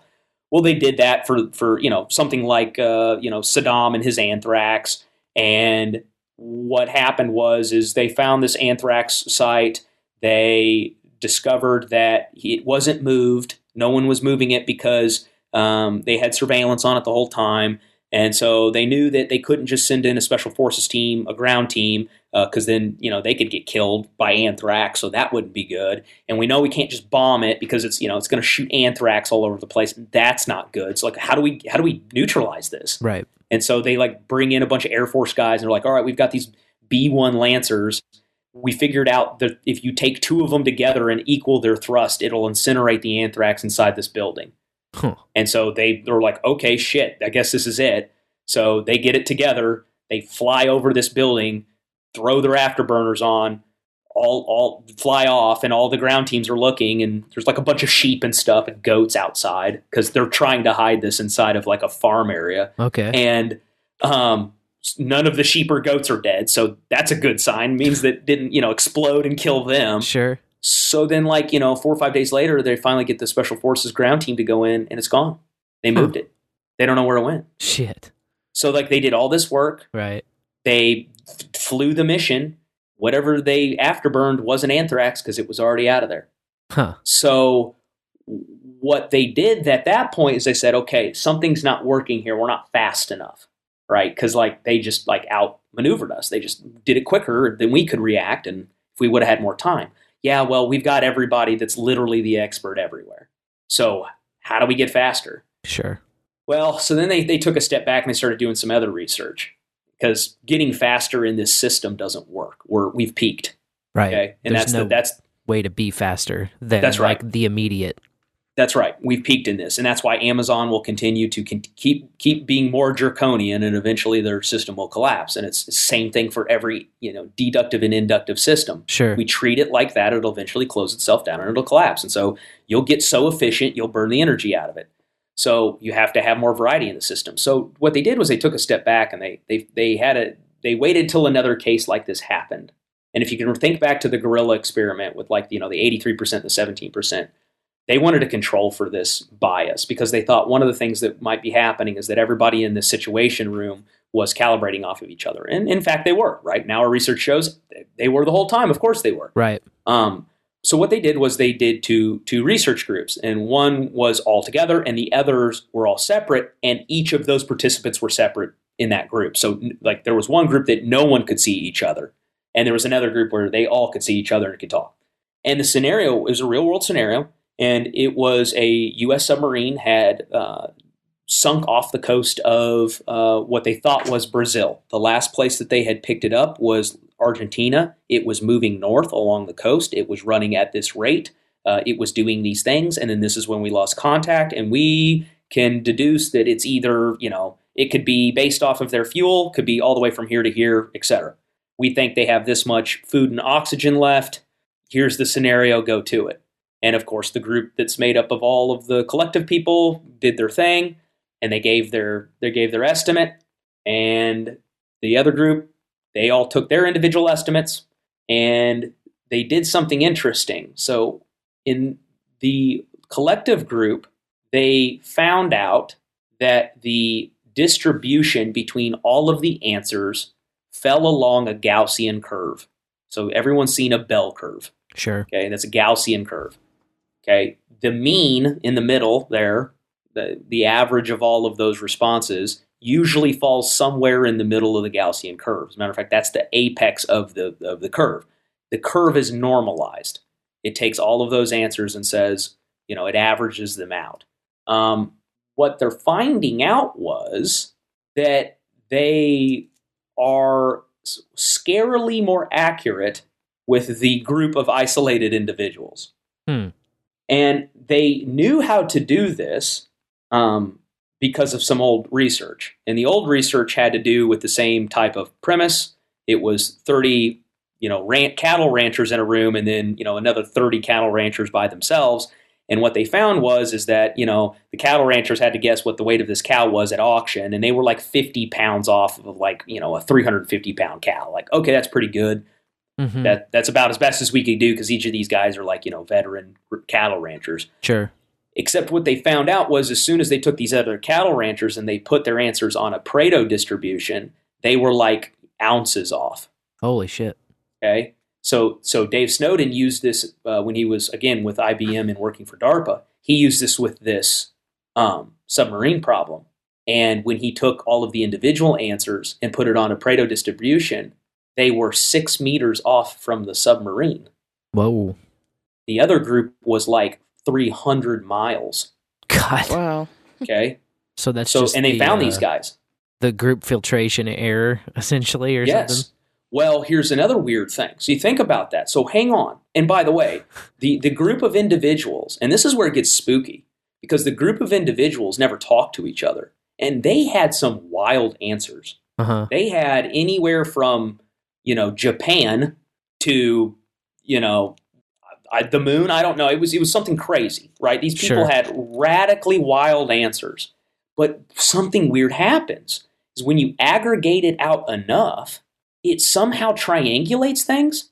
Hmm. We don't know how it works. We just know that if you take if you distribute people and you get enough of them and you throw that on a Pareto distribution and you ask a question, you can get a pinpointed answer. So tell me more about this Pareto distribution. What exactly is that?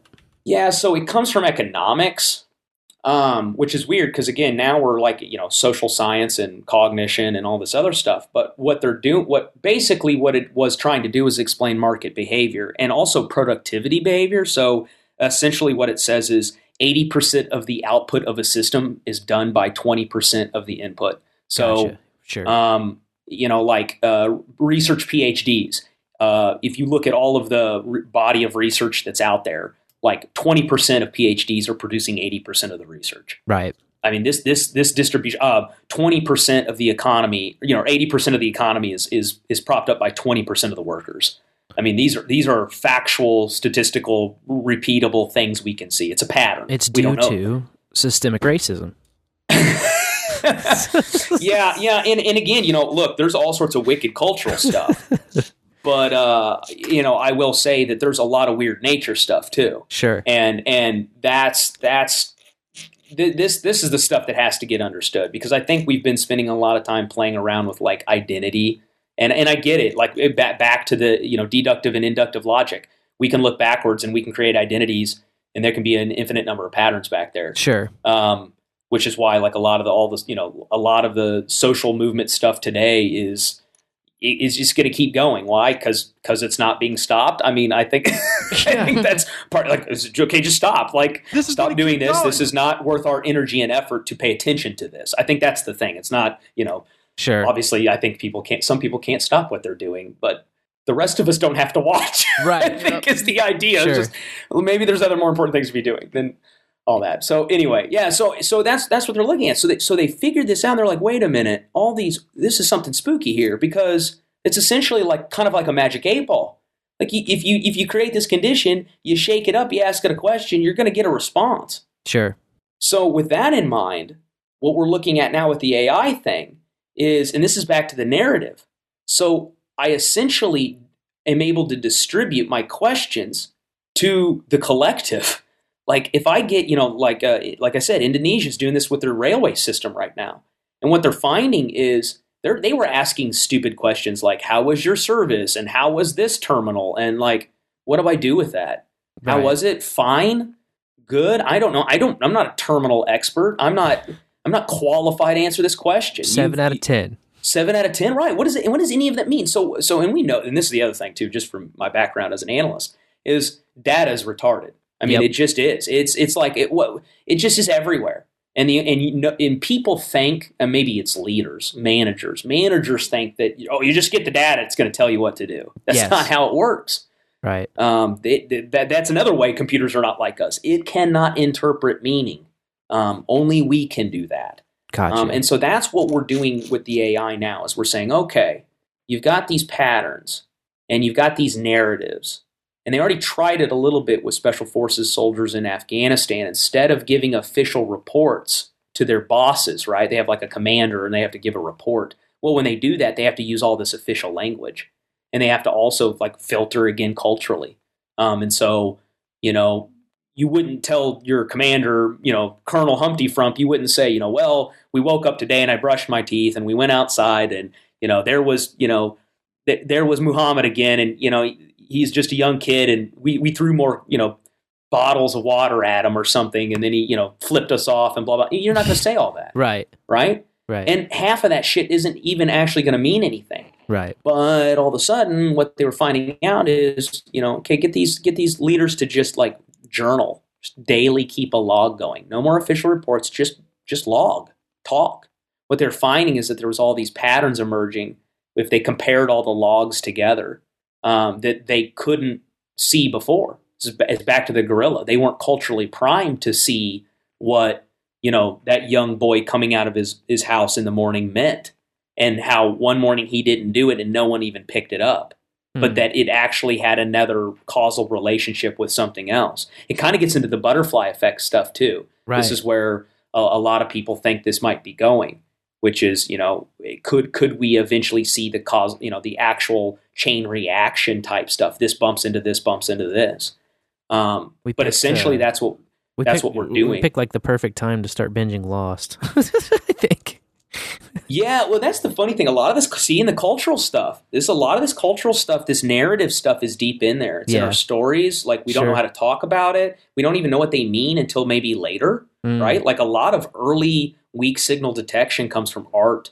Uh, uh, what they're doing now with, um, like, Ukrainian refugees, uh, the European Union is looking at doing the same type of technology, this AI, um, narrative AI, where you you know tell me your stories and stuff, but they're also looking at art. So you you mentioned this earlier, like what's this AR IA art thing? Yeah. Well, Okay, I, well, I found right the now- one I was mentioning too. Uh-huh. Jet, Chat GPT is what I was talking about, which is okay, it is a chat bot, and essentially you can just um ask it to give you like a set of instructions. Like I guess uh huh, yeah, uh, um, coders have used it, and uh, like surgeons too. Like that, it Mm. it was like scary accurate of just giving you like actually a step by step on how to do like pretty complicated yeah, shit. and, and that's and again, I know this kind of sounds a little wild, but um, that is the easier stuff to do because what it's doing again, it's using deduction and it's looking at knowledge structures. right. And if and if we have a body of knowledge on something, we've already atomatized it. We've already broken it down into Sure. its component parts.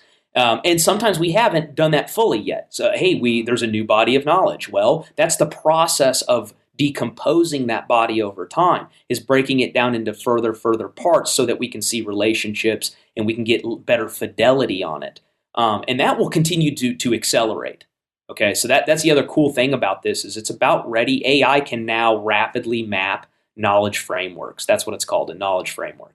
And it can rapidly map that. Um, but that's still business as usual for since you know the enlightenment since empiricism. Right. And so what we're looking at now is going, all right, I don't want deductive and inductive reasoning. I want abductive reasoning. I want to mirror what it is that humans are doing when we make decisions. Gotcha. I, it, so this is decision making. This is no longer conceptual analysis. And so now we're looking at things like uh, hierarchical or hexiclustering.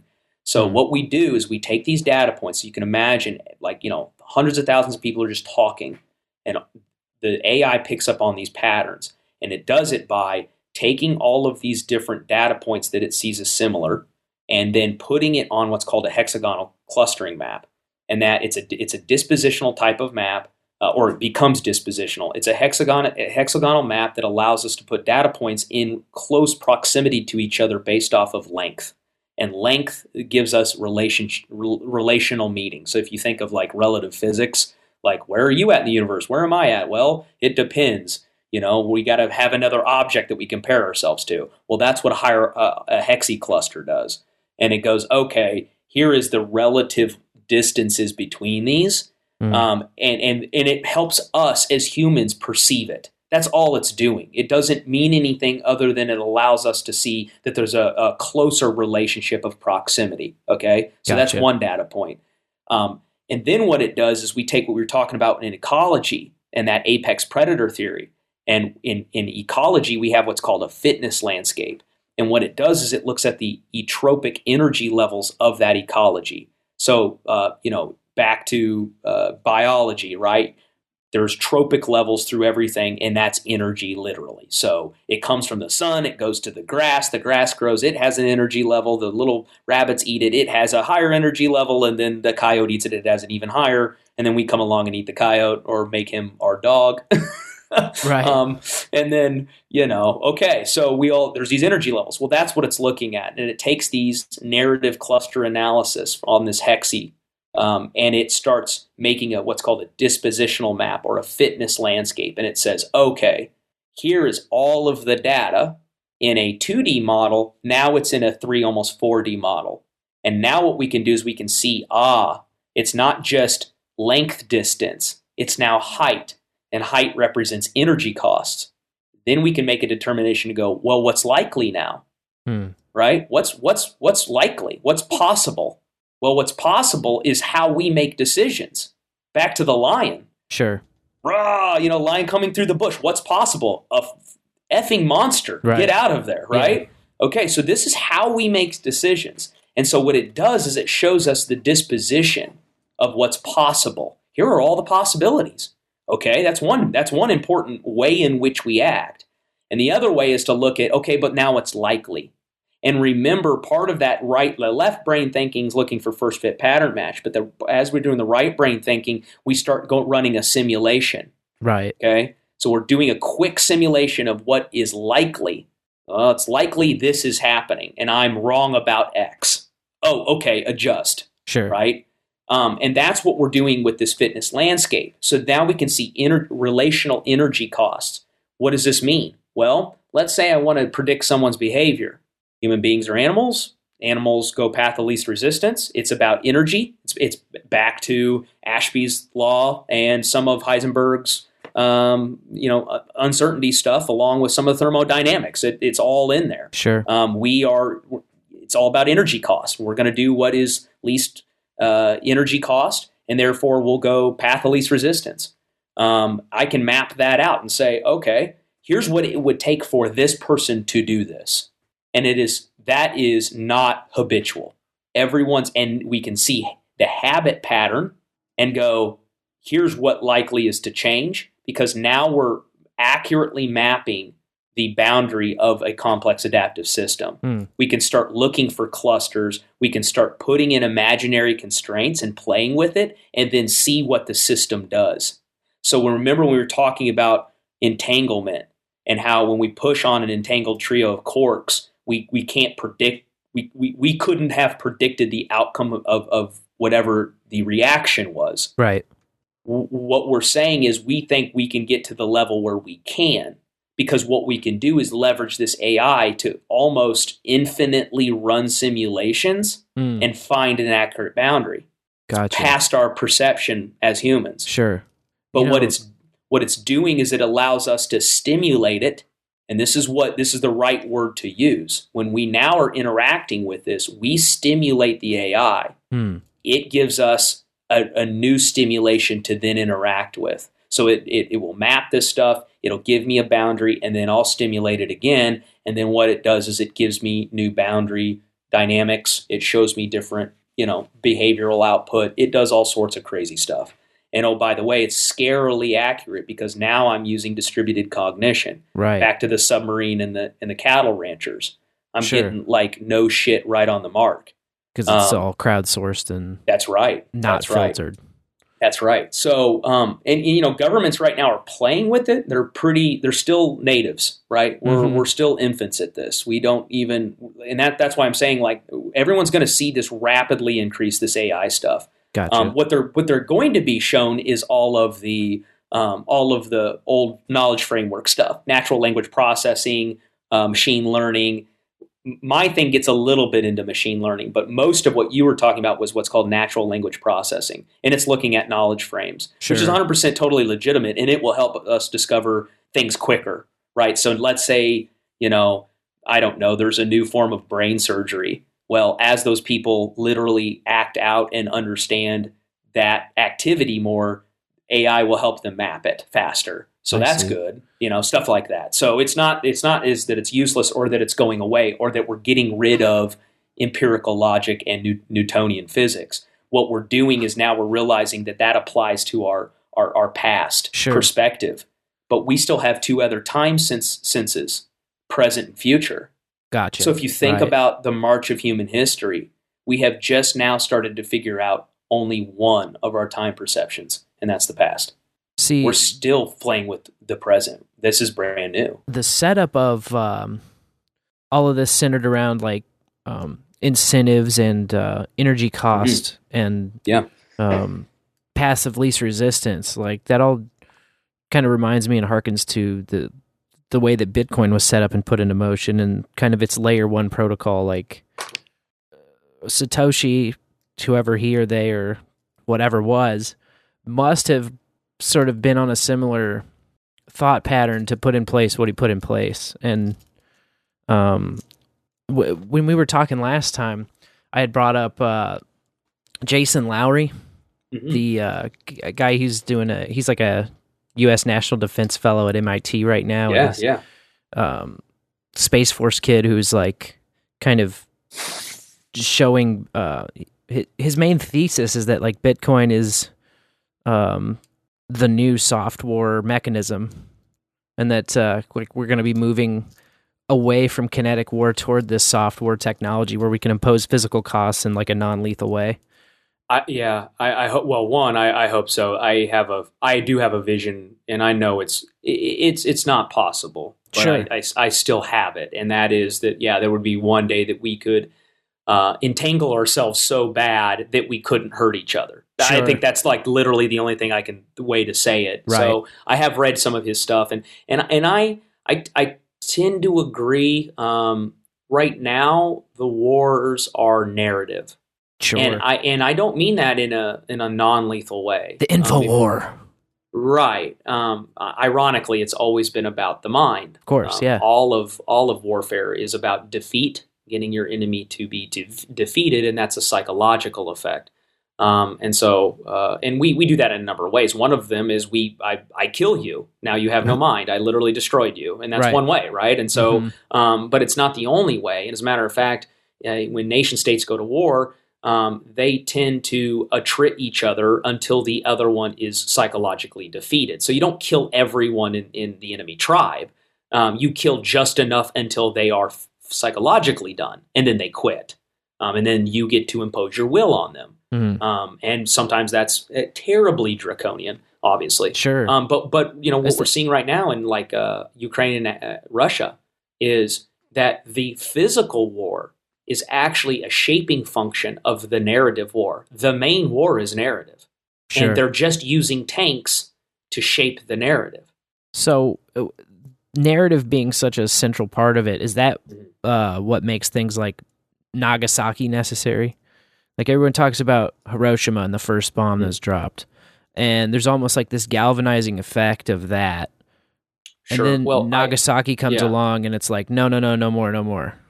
Yes. So uh, yeah, and I think, and again, you know, we're now we're looking back, right? So we're going to Sure. use this uh, Uh, uh, way in this the past inductive too. reasoning, Yeah. right? Yeah. So we're going to go, okay. So there's an infinite number of interpretations. I would say two things that I see as a pattern. Number one is that we were very much in bloodlust state, Sure. and so um, and and we had completely uh, we were agrarian. We were all farmers, okay, Mhm. and then we we get attacked and then all of a sudden are we're convinced that you know that this is going to be a fight to the death and that those people are not human Mhm. so then we get our bloodlust on and we start kicking a lot of ass and we're very successful not in the beginning but you know towards the middle we were really really successful and at the very end we really leveraged this newtonian physics stuff Sure. And we got this super code. weapon Yeah. that's right. And oh, by the way, like not because we were smarter, because we probably got the right people at the right time, and maybe some butterfly effect stuff. Like who knows, right? Sure. Um, because all these other nations were di- diligently working on them prior to us. Right. We were actually pretty late in the game, and so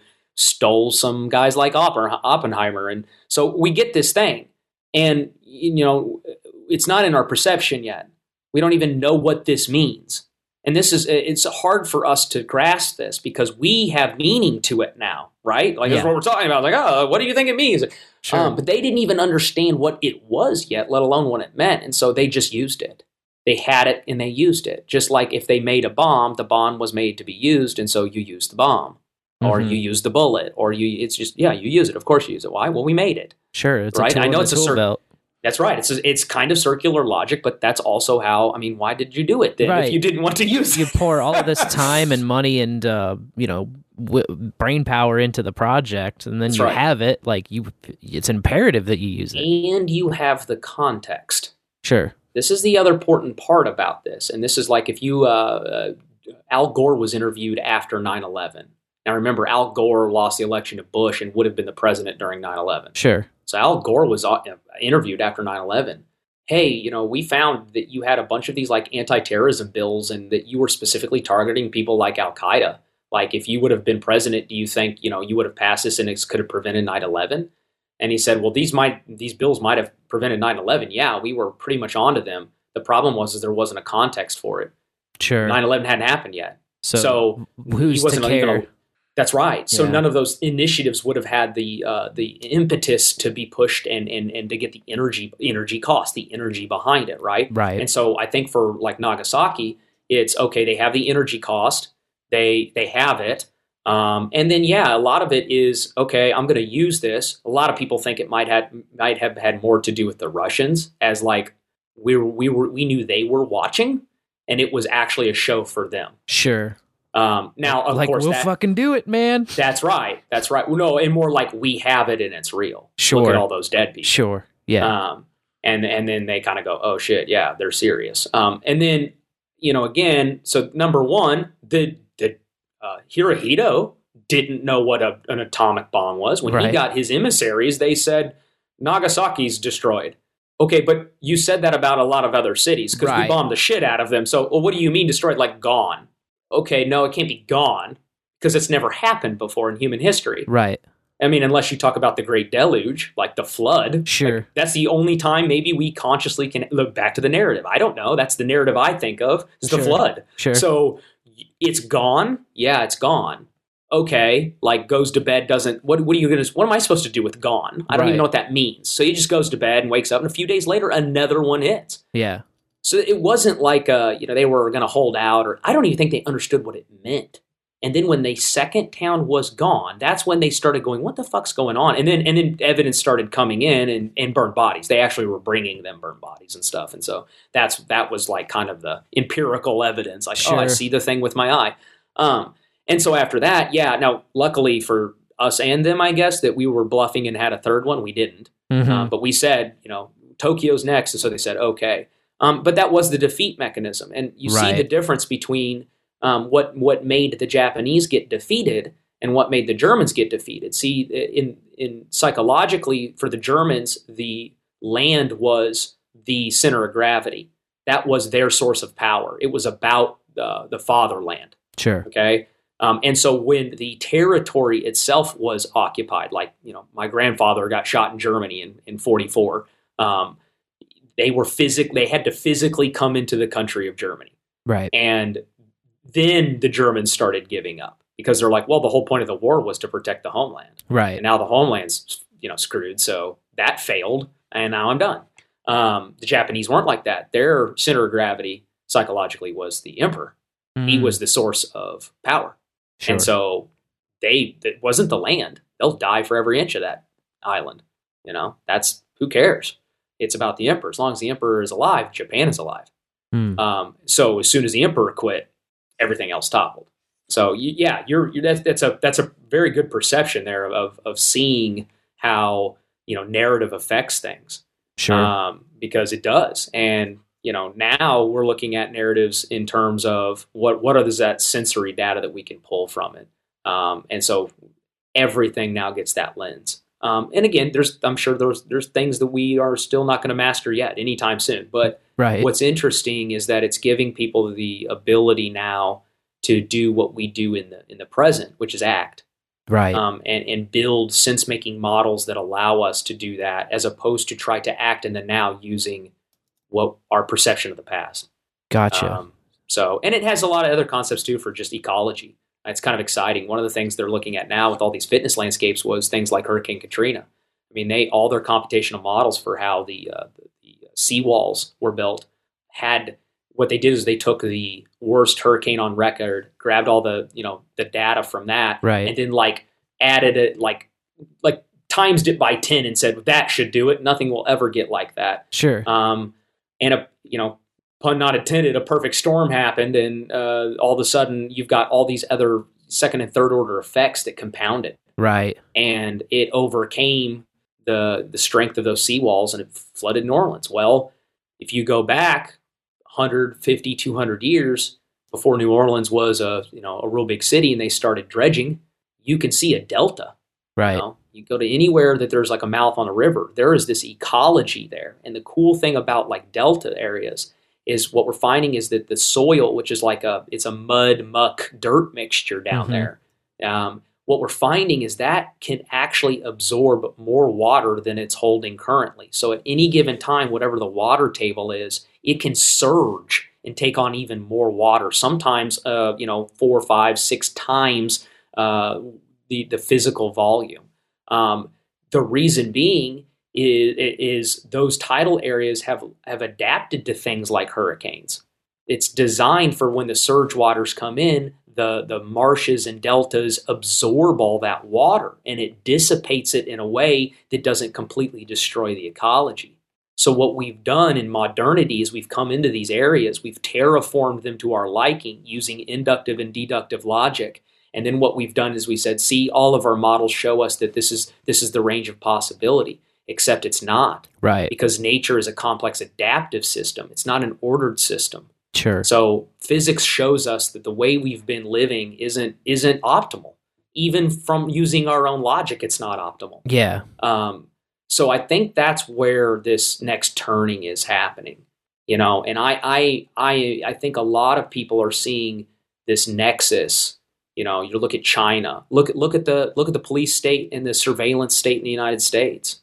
We're heavily surveyed. We Sure. know our behavior changes when we're being observed. hmm You know, it's one of the things we talked about. Like everybody feels it. They're like, yeah, I I, if I know I'm being watched, I won't do this. Right. Or I won't do it to this degree. Sure. Um, and that that's that that we, we can't we can't live like that. hmm That's not how we're designed to live. That that's not good for anyone. Um, the prisons that we build for ourselves will be for our children Right. You know and i think that that's the the uh, what the cool part about you know quantum mechanics the new physics that's coming out we're rediscovering some of these patterns in nature um, and not in a hokey way not in a new age and you know new age way um, I, I think that's what all that was trying to get after if i was to be honest you know our Yeah. parents generation they you know that the peace and love movement was tr- they knew this this couldn't keep going and if they go on continue to go on the direct same trajectory it's gonna it's gonna hurt us Right. you know it's gonna kill our soul um, and so i think that's kind of where we're at is like okay you know is there a way to just just take a deep breath and pause for a second on the things we've been doing Sure. and not make a value statement, not say it's good or bad. Just say, okay, this is it. This is what we've been doing. Let's look at some, some kind of side casting options here. What's possible? Sure. Not just what's probable or likely, but like what's possible right now. Because maybe we could redesign some things to where this, the constraints on the system aren't aren't unnatural. That's what we need to look at. So if you've got if you've got malbehavior, if someone's gaming the system, like this is the thing with Bitcoin. This Yep. is the thing the state is so upset about Mhm. is they're they're crying because people are gaming their system Right. right that's what that's what wall street is is poo-pooing about hmm we've rigged the system in our favor we're playing this game your school systems told you this is how you become successful you need to come play this game and a bunch of us didn't Right.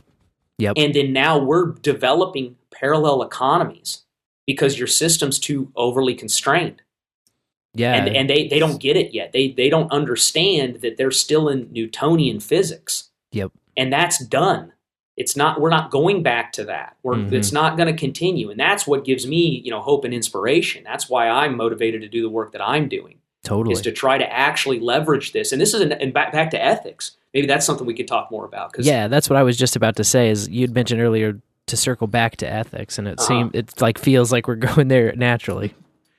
Yeah, well, you know, and that's what's so exciting. I think about these topics is, uh, I, to me, they all interconnect. Um, you know, I'm more of a generalist. Uh, I, I've been a specialist for so long. I realize that you know, specialize, specializations for ants. I, I'm I'm done being a specialist. I'm I'm back to being a generalist again, Nice. um, and, and and not apologizing for it, which is hard to do. You know, most of Uh-huh. most of day jobs require you to be a specialist Yeah, something. definitely. They don't want you to be a generalist because then you start figuring out what's you know what stinks in their system. Right. Um, I'm kind of a little bit. I guess. I, I guess I'm more of a radical than I ever thought I was. Uh, Nice. Because I'm like, I feel like that's kind of the reason why I stuck around in the industry that I did. Was like, okay, I'm not. You know, I'm going to perturb the system here. Yeah. Um, Shake things up and you know, and call um, out like uh, outdated bullshit.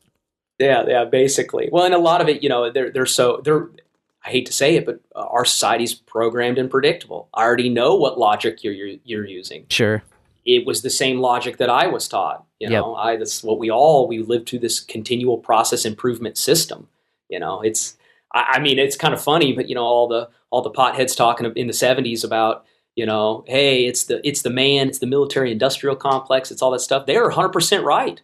They picked up on the pattern. That's exactly what what it was. And if you listen to some of those old guys and gals, like they'll tell you. I mean, it's really low fidelity, but it's in there. Um, you know, so you know, it's it's one of those things that I'm constantly looking at is making sure, like, hey, you know, what what future are we going to leave for our kids? Because this is just going to keep grinding us down. yeah There's always going to be another war in this system. Your your kids are going to have to go to it.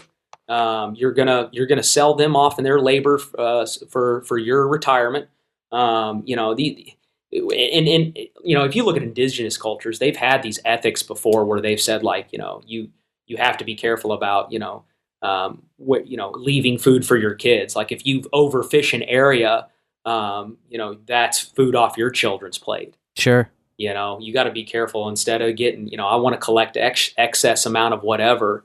Um, well, when you do that, you're you're changing the ecology of that system, um, and everything's balanced. That's the other thing too, and I think that's you know I, I get the New Age movement stuff from the '70s, and they, they were trying to get back to the nature thing, um, but we probably weren't ready for it yet. You know, and I hate to say it, but a lot of it has to do with science. Yep. Um, sci- like the, the fact that quantum mechanics is getting more understood now and it's starting to permeate into some of these other disciplines is a good thing. But we weren't we, we had some of this knowledge, but the commoner didn't. yeah. Me or you couldn't have had that. You know, if we were our parents, we couldn't have uh, learned about quantum mechanics. I can go now and do a, you know a class on it. Um, I don't you know need to go to uh, academia. Sure. um, so I, I think I think this is it, it's it's going to shift, and that's and I and I, that's maybe why you know you were talking about uh, uh, you know the narrative stuff and specifically about Bitcoin and, and how that might actually you know uh, counter some of the the kinetic uh, you know war and killing. And yeah it might. I mean I, that's the cool thing about you know this new way of thinking this abductive logic right. is that it, it actually gives you a rational uh, series of uh, what's possible. You know, what you you don't you don't have to feel sorry about dreaming about things anymore. I mean, Sure. Yeah, it's actually there's the power is in the dream. It's in this conceptual blending Sure. that we do, um, and and now we're leveraging tools uh, to help us with our abductive logic. Um, all of our tools in the past have been with the the inductive and deductive, but now we've got um, AI. AI is our abductive tool. Um, so you're going to see a lot of strange things, but you're, there's also going to be some really cool shit, um, some positive stuff, which is which is awesome because I think right now like everybody needs you know some type of positive encouragement. Definitely, What's man. this world going to be? Oh God, like we're all going to be cyborgs, like you know, Sure. something like no. I, I mean, maybe some people might you know uh, implant a third limb. I don't know, maybe, but you don't you don't have to. Right. I don't have to. That's back to Yeah. Who do you want to be? You know, I don't. So you But- you seeing like uh like the you you seem to be kind of a a little white pilled on the future of um AI in general and it's y- Yeah. you, you're not seeing it as kind of this dystopian terminator Well- nightmare of like the machines controlling our lives but like we're working in tandem with this like Well, it's just so I'm- another I'm tool not that's an- extension of ourselves or Yes, so you're you're right about that. It is a tool that's, that is an, an extension of ourselves. That's what this is going to be. That's what it is now, um, and it will become more obvious as people as commoners start using it. Right, I, I, myself included. right I'm exposed to this because of of my job. Mhm. I could not on my own, uh, you know, be involved in something to this scale. So, but but just like anything else, eventually it will filter down, and then one day, I hope my kids have some type of AI they can you know interact with, and will help them shape their understanding of the world and and show them you know possibilities. You know, I Mm. think that's the cool thing to me. Is to me, it's it is the dream part. It's the it's you know part of our soul that comes out of us that it's, it's unique to us as well you know and but we all sh- we all have one you know we all have this thing down there that's like the source of generating power and uh, from that comes all this well of of you know uh, ideas and possibilities so yeah i'm, I'm kind of i'm kind of white pilled i guess but at the same time like i'm also not naive Sure. um, i'm pretty sure you know same thing i'm sure oppenheimer you know i think he wrote about it uh, i need to do this i'm going to make a t- weapon so terrible it's going to stop war and gotcha because Yeah. that's not what that's not what tools do. This Sure. tool isn't going to replace man's nature. right Um, instead, um, it will be like any other tool. There will be bad actors that pick this up and do horrible things. Um, there will also be good people that learn how to use this. And the goal I have seen now, because of the rate of change, um, it, it, the technological progression is speeding up to the point where we might actually be able to distribute the critical technology to the people before the elites get it. mm, That's consistently been a problem in humanity. sure yeah like the, Consolidation of power. the printing press and That's right. all the weapons of war and etc. Um, So- that uh, that I gotta bring back Bitcoin up in in that Uh-huh. in that case though because Yeah. it's sort of like the origin story of like if any governments or even like multinational corporations had known before it could be known, you know, in like 2009, 10 and 11, uh, that Bitcoin would become what it what it has become. Right. Even though, you know, they were pretty open about what they were going for Uh-huh. when they when they put it out, but until you see it, until you have a context, until there's the narrative, there it it's it's not able to be grasped at all. That's right. That's right. And, and And- that's the apex predator theory part, right? So if you look at like Sears Roebuck, Sears Roebuck was uh, was big in Kansas City, and one of the things that they did, I mean, by the they they were the Amazon of their day. They right. Yep. uh, even sold homes to people. You Yep. could go into a catalog and buy your house, and it would come in a crate delivered to your property. Um, that that that that was the level of of uh, customer service and product service um, that we had, and that was all the way up into the 1990s. And Sears Roebuck became was still a dominant force in the market in the 90s. Um, and they started before the war. They were like, I don't know, maybe even older than 1920. It might have been before World War One, but they've been around for a long time. And you know, when the internet came out, they laughed at it and they refused to use it. They refused to even consider it. And it gets back to this, you know, continual process improvement. You're in an old paradigm and you think that you're on top. You think you've you've ordered your system. And to you, you have. You've created an ordered system illusion. Mm. And here come the environment shifts, and now there's a new apex predator. And what what happens in an ecology? Everything calibrates off the apex predator. Sure. So this is a problem with a lot of the business management theory stuff. Is what they do is they go around to these super corporations and they interview the people that run them and that started them and all this stuff, and then they might do like two or three or four, maybe even if they're really you know froggy, they'll do like you know 10, 10 or 20 and they'll go see here's all the patterns if you just do what they did you too will be successful and that's that's that's charlatan work Sure. that's like snakes snake oil salesman uh, you know Yeah. of the year and, and uh, corp, corp, corporate america eats it up yeah. They have their they they literally have these seminars and these you know green red blue belt programs you know like Mhm. lean six sigma you name it. And they do the continual process improvement seminars and they i mean it's it's insane. And they continue to perpetuate the flaw uh, of of trying to determine what to do in the future with looking at the past. They can't get out of it. They're st- it's a, it's like a drug. And i'm confident that yeah bitcoin has the the capacity to become a, a dominant predator Sure. um, it's the same thing that happened with the internet. The internet democratized information and communication. Yep. Um, And it and I don't mean from you know like liberal Western uh, democratize like what they would say is Right, yeah. protect my democracy, but like no, I mean like from no, like a legitimate diffuse diffusal. you know, Totally, like a- now it's equal for a playing ground leveler. hmm Uh, yeah. I see that uh, with with Bitcoin as well. Just the whole like the the blockchain was distributed in uh, a wide enough manner before it could be you know exploited or understood or attacked. Exactly. Uh, Yep. It was allowed long enough to kind of fly under the radar and be built just by regular people.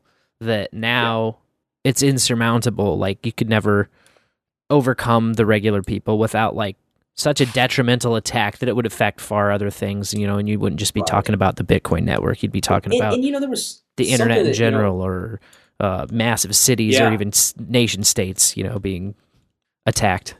Oh yeah, no, that's a that's a fair point. It made me what you said. It kind of made me think about um, how the uh, 3D printer or maker community um, uh, started, and there was a lot of promise there. Um, someone pointed out to me the other day, and again, you know, I I'm not uh, anarcho-communist, um, but every once in a while, I have I agree with some of my anarcho-communist friends. Okay. Um, Nice. um, you know, I, I'm I'm not, but every once in a while they make a, a pretty good point, and I have to go, yeah, okay. commie bullshit to me. Y- Yeah, yeah. Well, and I think it's just their influence. You know, it's like uh, Yeah. they can't get rid of. Is so I don't know how many you know how many guys you've talked to or gals you've talked to like you know just anarchist community type of stuff. But Sure. one one- like you know either you're really either you're anarcho capitalist, anarcho communist, or you know some type of uh, what a, a Bootlicker. Agra- well, agrarian. Oh well, may, well maybe there's, there's some. I think there's some black pill people in there too. Like Sure. they're like maybe nihilistic, and they're like, the, uh, so so this is now my. accelerationists. like, Yeah, there you go. Maybe let's get to something like Armageddon tomorrow. Fuck it. yeah, yeah, yeah, yeah. Uh, yeah, I'm yeah, okay. So there's I'm sure a bunch of subgroups in there that I'm not recognizing, so I apologize if, No, if I've offended any of your The, uh, anybody out there listening. Yeah, um We always so- make a running joke of like once you Uh-huh. start list, listing all of the friends or all the shows or all the groups or all the whatever, then you look like an Uh-huh. asshole because of what you forgot. Like it's just Oh yeah, yeah, yeah. Fair enough. You can't yeah, hit 'em fair all. enough. Um, but yeah, so one of the things that they they kind of mentioned was, yeah, you know, it looked like it was going to distribute, you know, the means of production, as as my uh, anarcho-communist friends would would say, Yeah. their their means of production. Um, but but you know who's feeding it? Well, it's China. They're the ones that are sending you the 3D printers and feeding you the raw material. Mm, sure. So are you really free if they can control your source of power? And it's like, yeah, that makes sense. I mean, to me, it's like, yeah, I see that. And then it's to a question, and this is, I guess, a big thing in like the freedom movement. Like, what, what does that mean? What what is it? Is is ha- can you be totally free? Um, it's it's a I know a philosophical question, but I think it's also kind of a, a, an old human question. We talked Sure. about narratives, and the very first written word that we know of was in cuneiform, Sumerian cuneiform, Hmm. and it's just the word freedom. Damn. So this has been important to us since the beginning, um, and I think it does have to do with our consciousness and, and our will and what it is that we're doing. Um, so yeah, I, it's Bitcoin. That's why I love anything that's decentralized Sure. because I, I kind of get back to the, you know, and again, I'm a staunch individualist. I'm not a collectivist, um, but I do think there is some weird wisdom inside the tribe. Oh, Um, I think it's bigger than us. And so sometimes I'm kind of like, yeah, I know there's a bunch of rascals out there, but Yeah. I also trust it. I, Sure. you know, I don't know how else to say it. I, I, just, agree, man. it just goes. I've always So- felt that way of like there is like the whacktard protester doing a hunger strike for whatever, but like their actions are also necessary in the aggregate Yeah, yeah. because I- it's the think tension that it's the yeah. tension that people need to push against. Like without that tension, there would be no counter Mhm. uh, force at all. Yeah, yeah. And and so I'm wondering, you know, and this is kind of where I'm at my edge of uh, what I'm doing. So I kind of wonder sometimes too, and, and maybe you guys would have a better perspective since you talk to more people. But uh, you know, I kind of wonder where the um, where that if there's a way to have that tension and without it, you know, spilling over, just to have it optimal, right? Like Sure. the optimal tension there, which means like we don't have to physically go to blows, but Yeah. that like en- enough of everybody can kind of like calibrate themselves not to go to violence, kind of thing. Because I'm I'm also you know I come from like libertarian Yeah. perspective too of like you know nonviolence, you know uh, that type of stuff. I think the best examples have been not aggression like, uh, principle. Sorry, that's what I was trying to think of. Sure, NAP. principle. Yeah. yeah, Uh, I think the best examples have been just any online forums or environments that are um, as uncensored or unmanipulated as possible, and things like uh, Reddit when it was first uh, introduced. You know, Mhm. back when Aaron Swartz was there, or like. Um, uh, places like the Fediverse now, if you're on an, uh, a Mastodon or Pleroma instance that uh, just allows you to say what you want and doesn't uh, censor your access yeah. to other people or other ideas. Uh, things like uh, 4chan before you know, it was heavily manipulated and, and censored and uh, Uh-huh. suppressed and everything like that. Anywhere that uh, you have to just survive based on the strength of your uh, ideas and your argument. Um, yeah. So And- so I guess and this is maybe another question too. And also we I haven't heard from Lorian because we've just been talking. So maybe you should ask her. This is yes. What, uh, what, what she thinks. Like, I'm is just- there I'm taking it all in. is is there like you guys think that there's a way to account for like you know you kind of say like s- s- strongest you know survival of the fittest in terms of ideas and that's like one of the things i kind of am concerned about sometimes is like you know is there what what do we do with people that don't have any because there are those people there, this is a hard thing for us to process but not everyone's going to meet the level of you know whatever so is there a way to account for that too or people don't get crushed You're on the spot. Oh, I threw my hand up. Uh, No one can hear that. Yeah, I know. I don't know. Um, yeah, it might just be. I don't know. We've talked a lot about you and I about how like it's a nerfed world we're walking around in, and is that necessarily a good thing evolutionarily? If it's, you know, you you're not putting anything in, and hey, Yeah. maybe that's some commie bullshit, but like you're not putting anything in, and yet you're here just like taking up space time resources, etc. Like you should maybe be able to fend for yourself in that way, but if you're a burden on the larger society, like dragging it down, I don't know.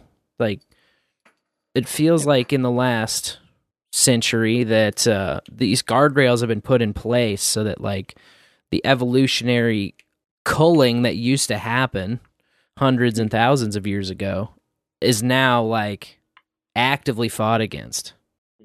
And is that a good thing or a sustainable thing? Like, I don't know. Again, uh, I, I know you said, like, not making value judgments about it like good or bad i don't even know it's hard to really quantify but like will it keep Yeah. working you know Well, yeah, that's and yeah, and maybe that's the, those are the types of questions. And I know, like, without sounding, you know, oh, sustainable. It's not about energy. It's not about clean anything. What it, what it's about is is, is that like, can it continue? right Um, that's probably a it's a less loaded buzzword right now.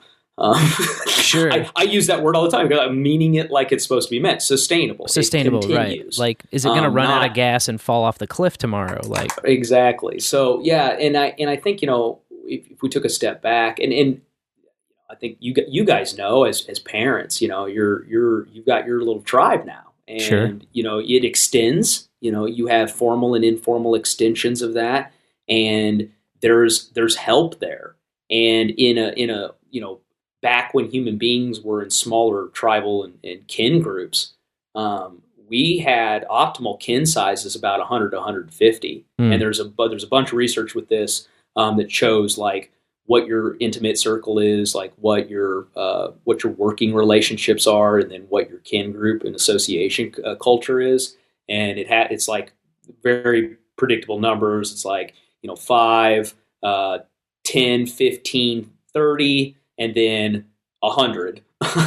You know something like that, and it's essentially like you can memorize a hundred people essentially um, and we do this in the army. Our rifle companies are a hundred, uh, and that's enough for you at, at nighttime. You could make out all of their silhouettes and know who they are. So you Hmm. don't even have to see their faces. It's like your body picks up on the familiarity of them enough. So if those are the people you'll be around, and that's what they guess now anthropologists are looking back and going, we think, you know, before the modern period, human beings basically lived in kin groups of 100. Like that was your village size. Um, because so you know, if we take that scenario and we ask that same question, like, what is the what does the weak member do? What happens? What does that look like? You know, and I think we might be surprised of how compassionate many of our ancestors actually were um, with some things and not with others. Interesting So in some cases, our ancestors were extremely brutal by our, our standards sure um, kill their own children type brutal um, be- because they were exhibiting uh, predatory behavior, right? Sure. So they're uh, like, you could pretty much tell if some kid's going to, you know, and it's mostly males, um, but if there's going to be some type of, uh, you know, s- sociopath, murderer, Uh-huh. that's going to continue to repeat murder, not out of passion or anything, but like they are now wired to murder people. Um, you can tell at about 16 years old, 15, 16. Um, you start to see early indicators when they're in their, you know, four to five early ranges, uh-huh um, and it has to do with them abusing pets Sure. specifically. Um, but anyway, but if but if it doesn't get rectified very quickly, um, by the time they're in their teenage years, like it's pretty much done. And there are countless stories of uh, families uh, and tribes. Sometimes it would be tribes because you know, well, we don't want to ask mom and dad to have to go off their own kids, so we're Sure. going to help. right Um, but essentially, it's yeah, it, you know, take the young man out hunting, and then he has a hunting accident and doesn't come back. Mm, Um, and that there wasn't there wasn't this like you know like what we see with schools like mass shootings. There wasn't this. right It's not because they didn't have guns. There wasn't mass stabbings. There wasn't mass any like big people just killed them sure early. interesting Um, and so, so in that case, yeah, like we can be very brutal. And so that's what I get. Sometimes I get concerned about is, yeah, sometimes we're also not calibrated right to do that either. Right. We Right. can get mob mentality back to the weird calibration stuff. Sure. We can get mob mentalities and all this other Salem witch trial kind of shit, you know? Right. Um, which, you know, I who knows, but at the end of the day, I'm pretty sure we all know what happens. Like they all talked themselves into frenzy and started hanging a, a bunch of people, you know, yeah. um, that just had nothing to do with anything. Like she sneezed, a witch, you know, that kind of stuff. Sure. Yeah. Um, but you know, but at the same time, we you know we can be pretty compassionate. We can keep you know people around, and there's evidence that you know people that were born with uh, physical disabilities, you know, in, in in the Neolithic age, were actually cared for. Yeah. That they they they wouldn't just go, oh, you're not going to make it, and just toss them off a cliff. It was like, no, like we have, they're us, you know, Sure. Yeah. that's us, that's us. And actually, by the way, they they see that around the same time we start doing conceptual blending, about seventy thousand years, Hmm. because now we create this other category.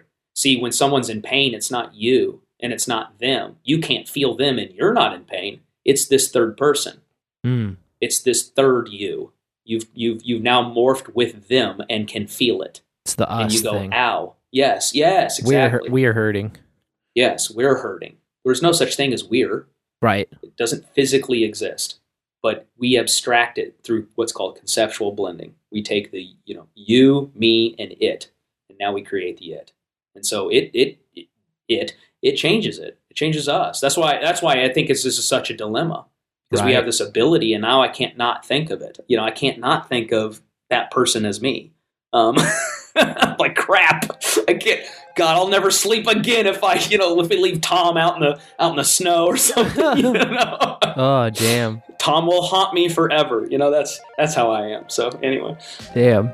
Well, man, uh, it feels like just a blink of an eye, but it's we're coming up on the two and a half hour mark, man. It's crazy. Uh, now Lorian knows why I'm always so late getting home when I'm hanging out. at your and she's like, "That was great. We never need to have him on again." Thank you." No, not at all. I like hearing the non TLDR version of this uh, conversation.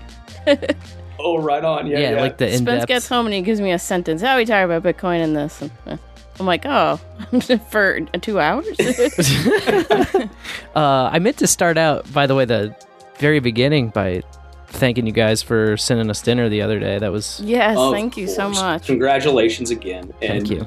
If you guys need anything, let us know. Uh, I'm, I, I, I love the fact that you guys are, you know, you know, parents and how much you love your kids. I think this is this is why I'm white pilled, Spencer. Hey, I'm like, yeah. I'm like, I just see good people, and I'm like, you guys are good people, and you know, uh, yeah. Anyway, Um, and that's funny you talk about the tribe too and the extended tribe. Like, um, th- through doing this and all the bowlers out there and people we've just like met in real life across the country.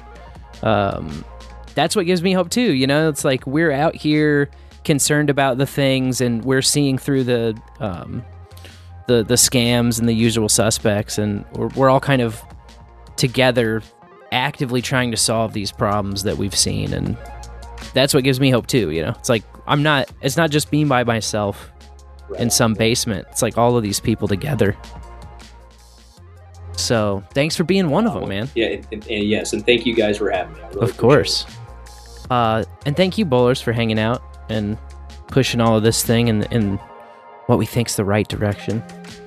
Building the future we want our children to uh inherit. And uh, we'll be back at it again next Tuesday night, just like always. Uh, late start once more, so 10 Central. But uh, be taking the stream over, just as usual, right after DH Unplugged. Every Tuesday night for forever, the foreseeable future. I will remain Sir Spencer, Wolf, Kansas City. And I will be Dame DeLorean. Until next time, may your bowls burn ever brighter.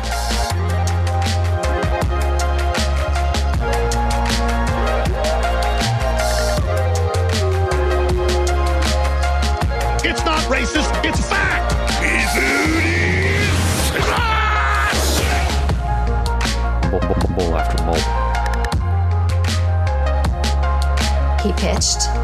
He was a basketball. Maybe we should try to track down that smoker. Don't tell him we're high. He totally knew I was stoned. That's a dumb place to keep bowls. Bowl after bowl till he's sick.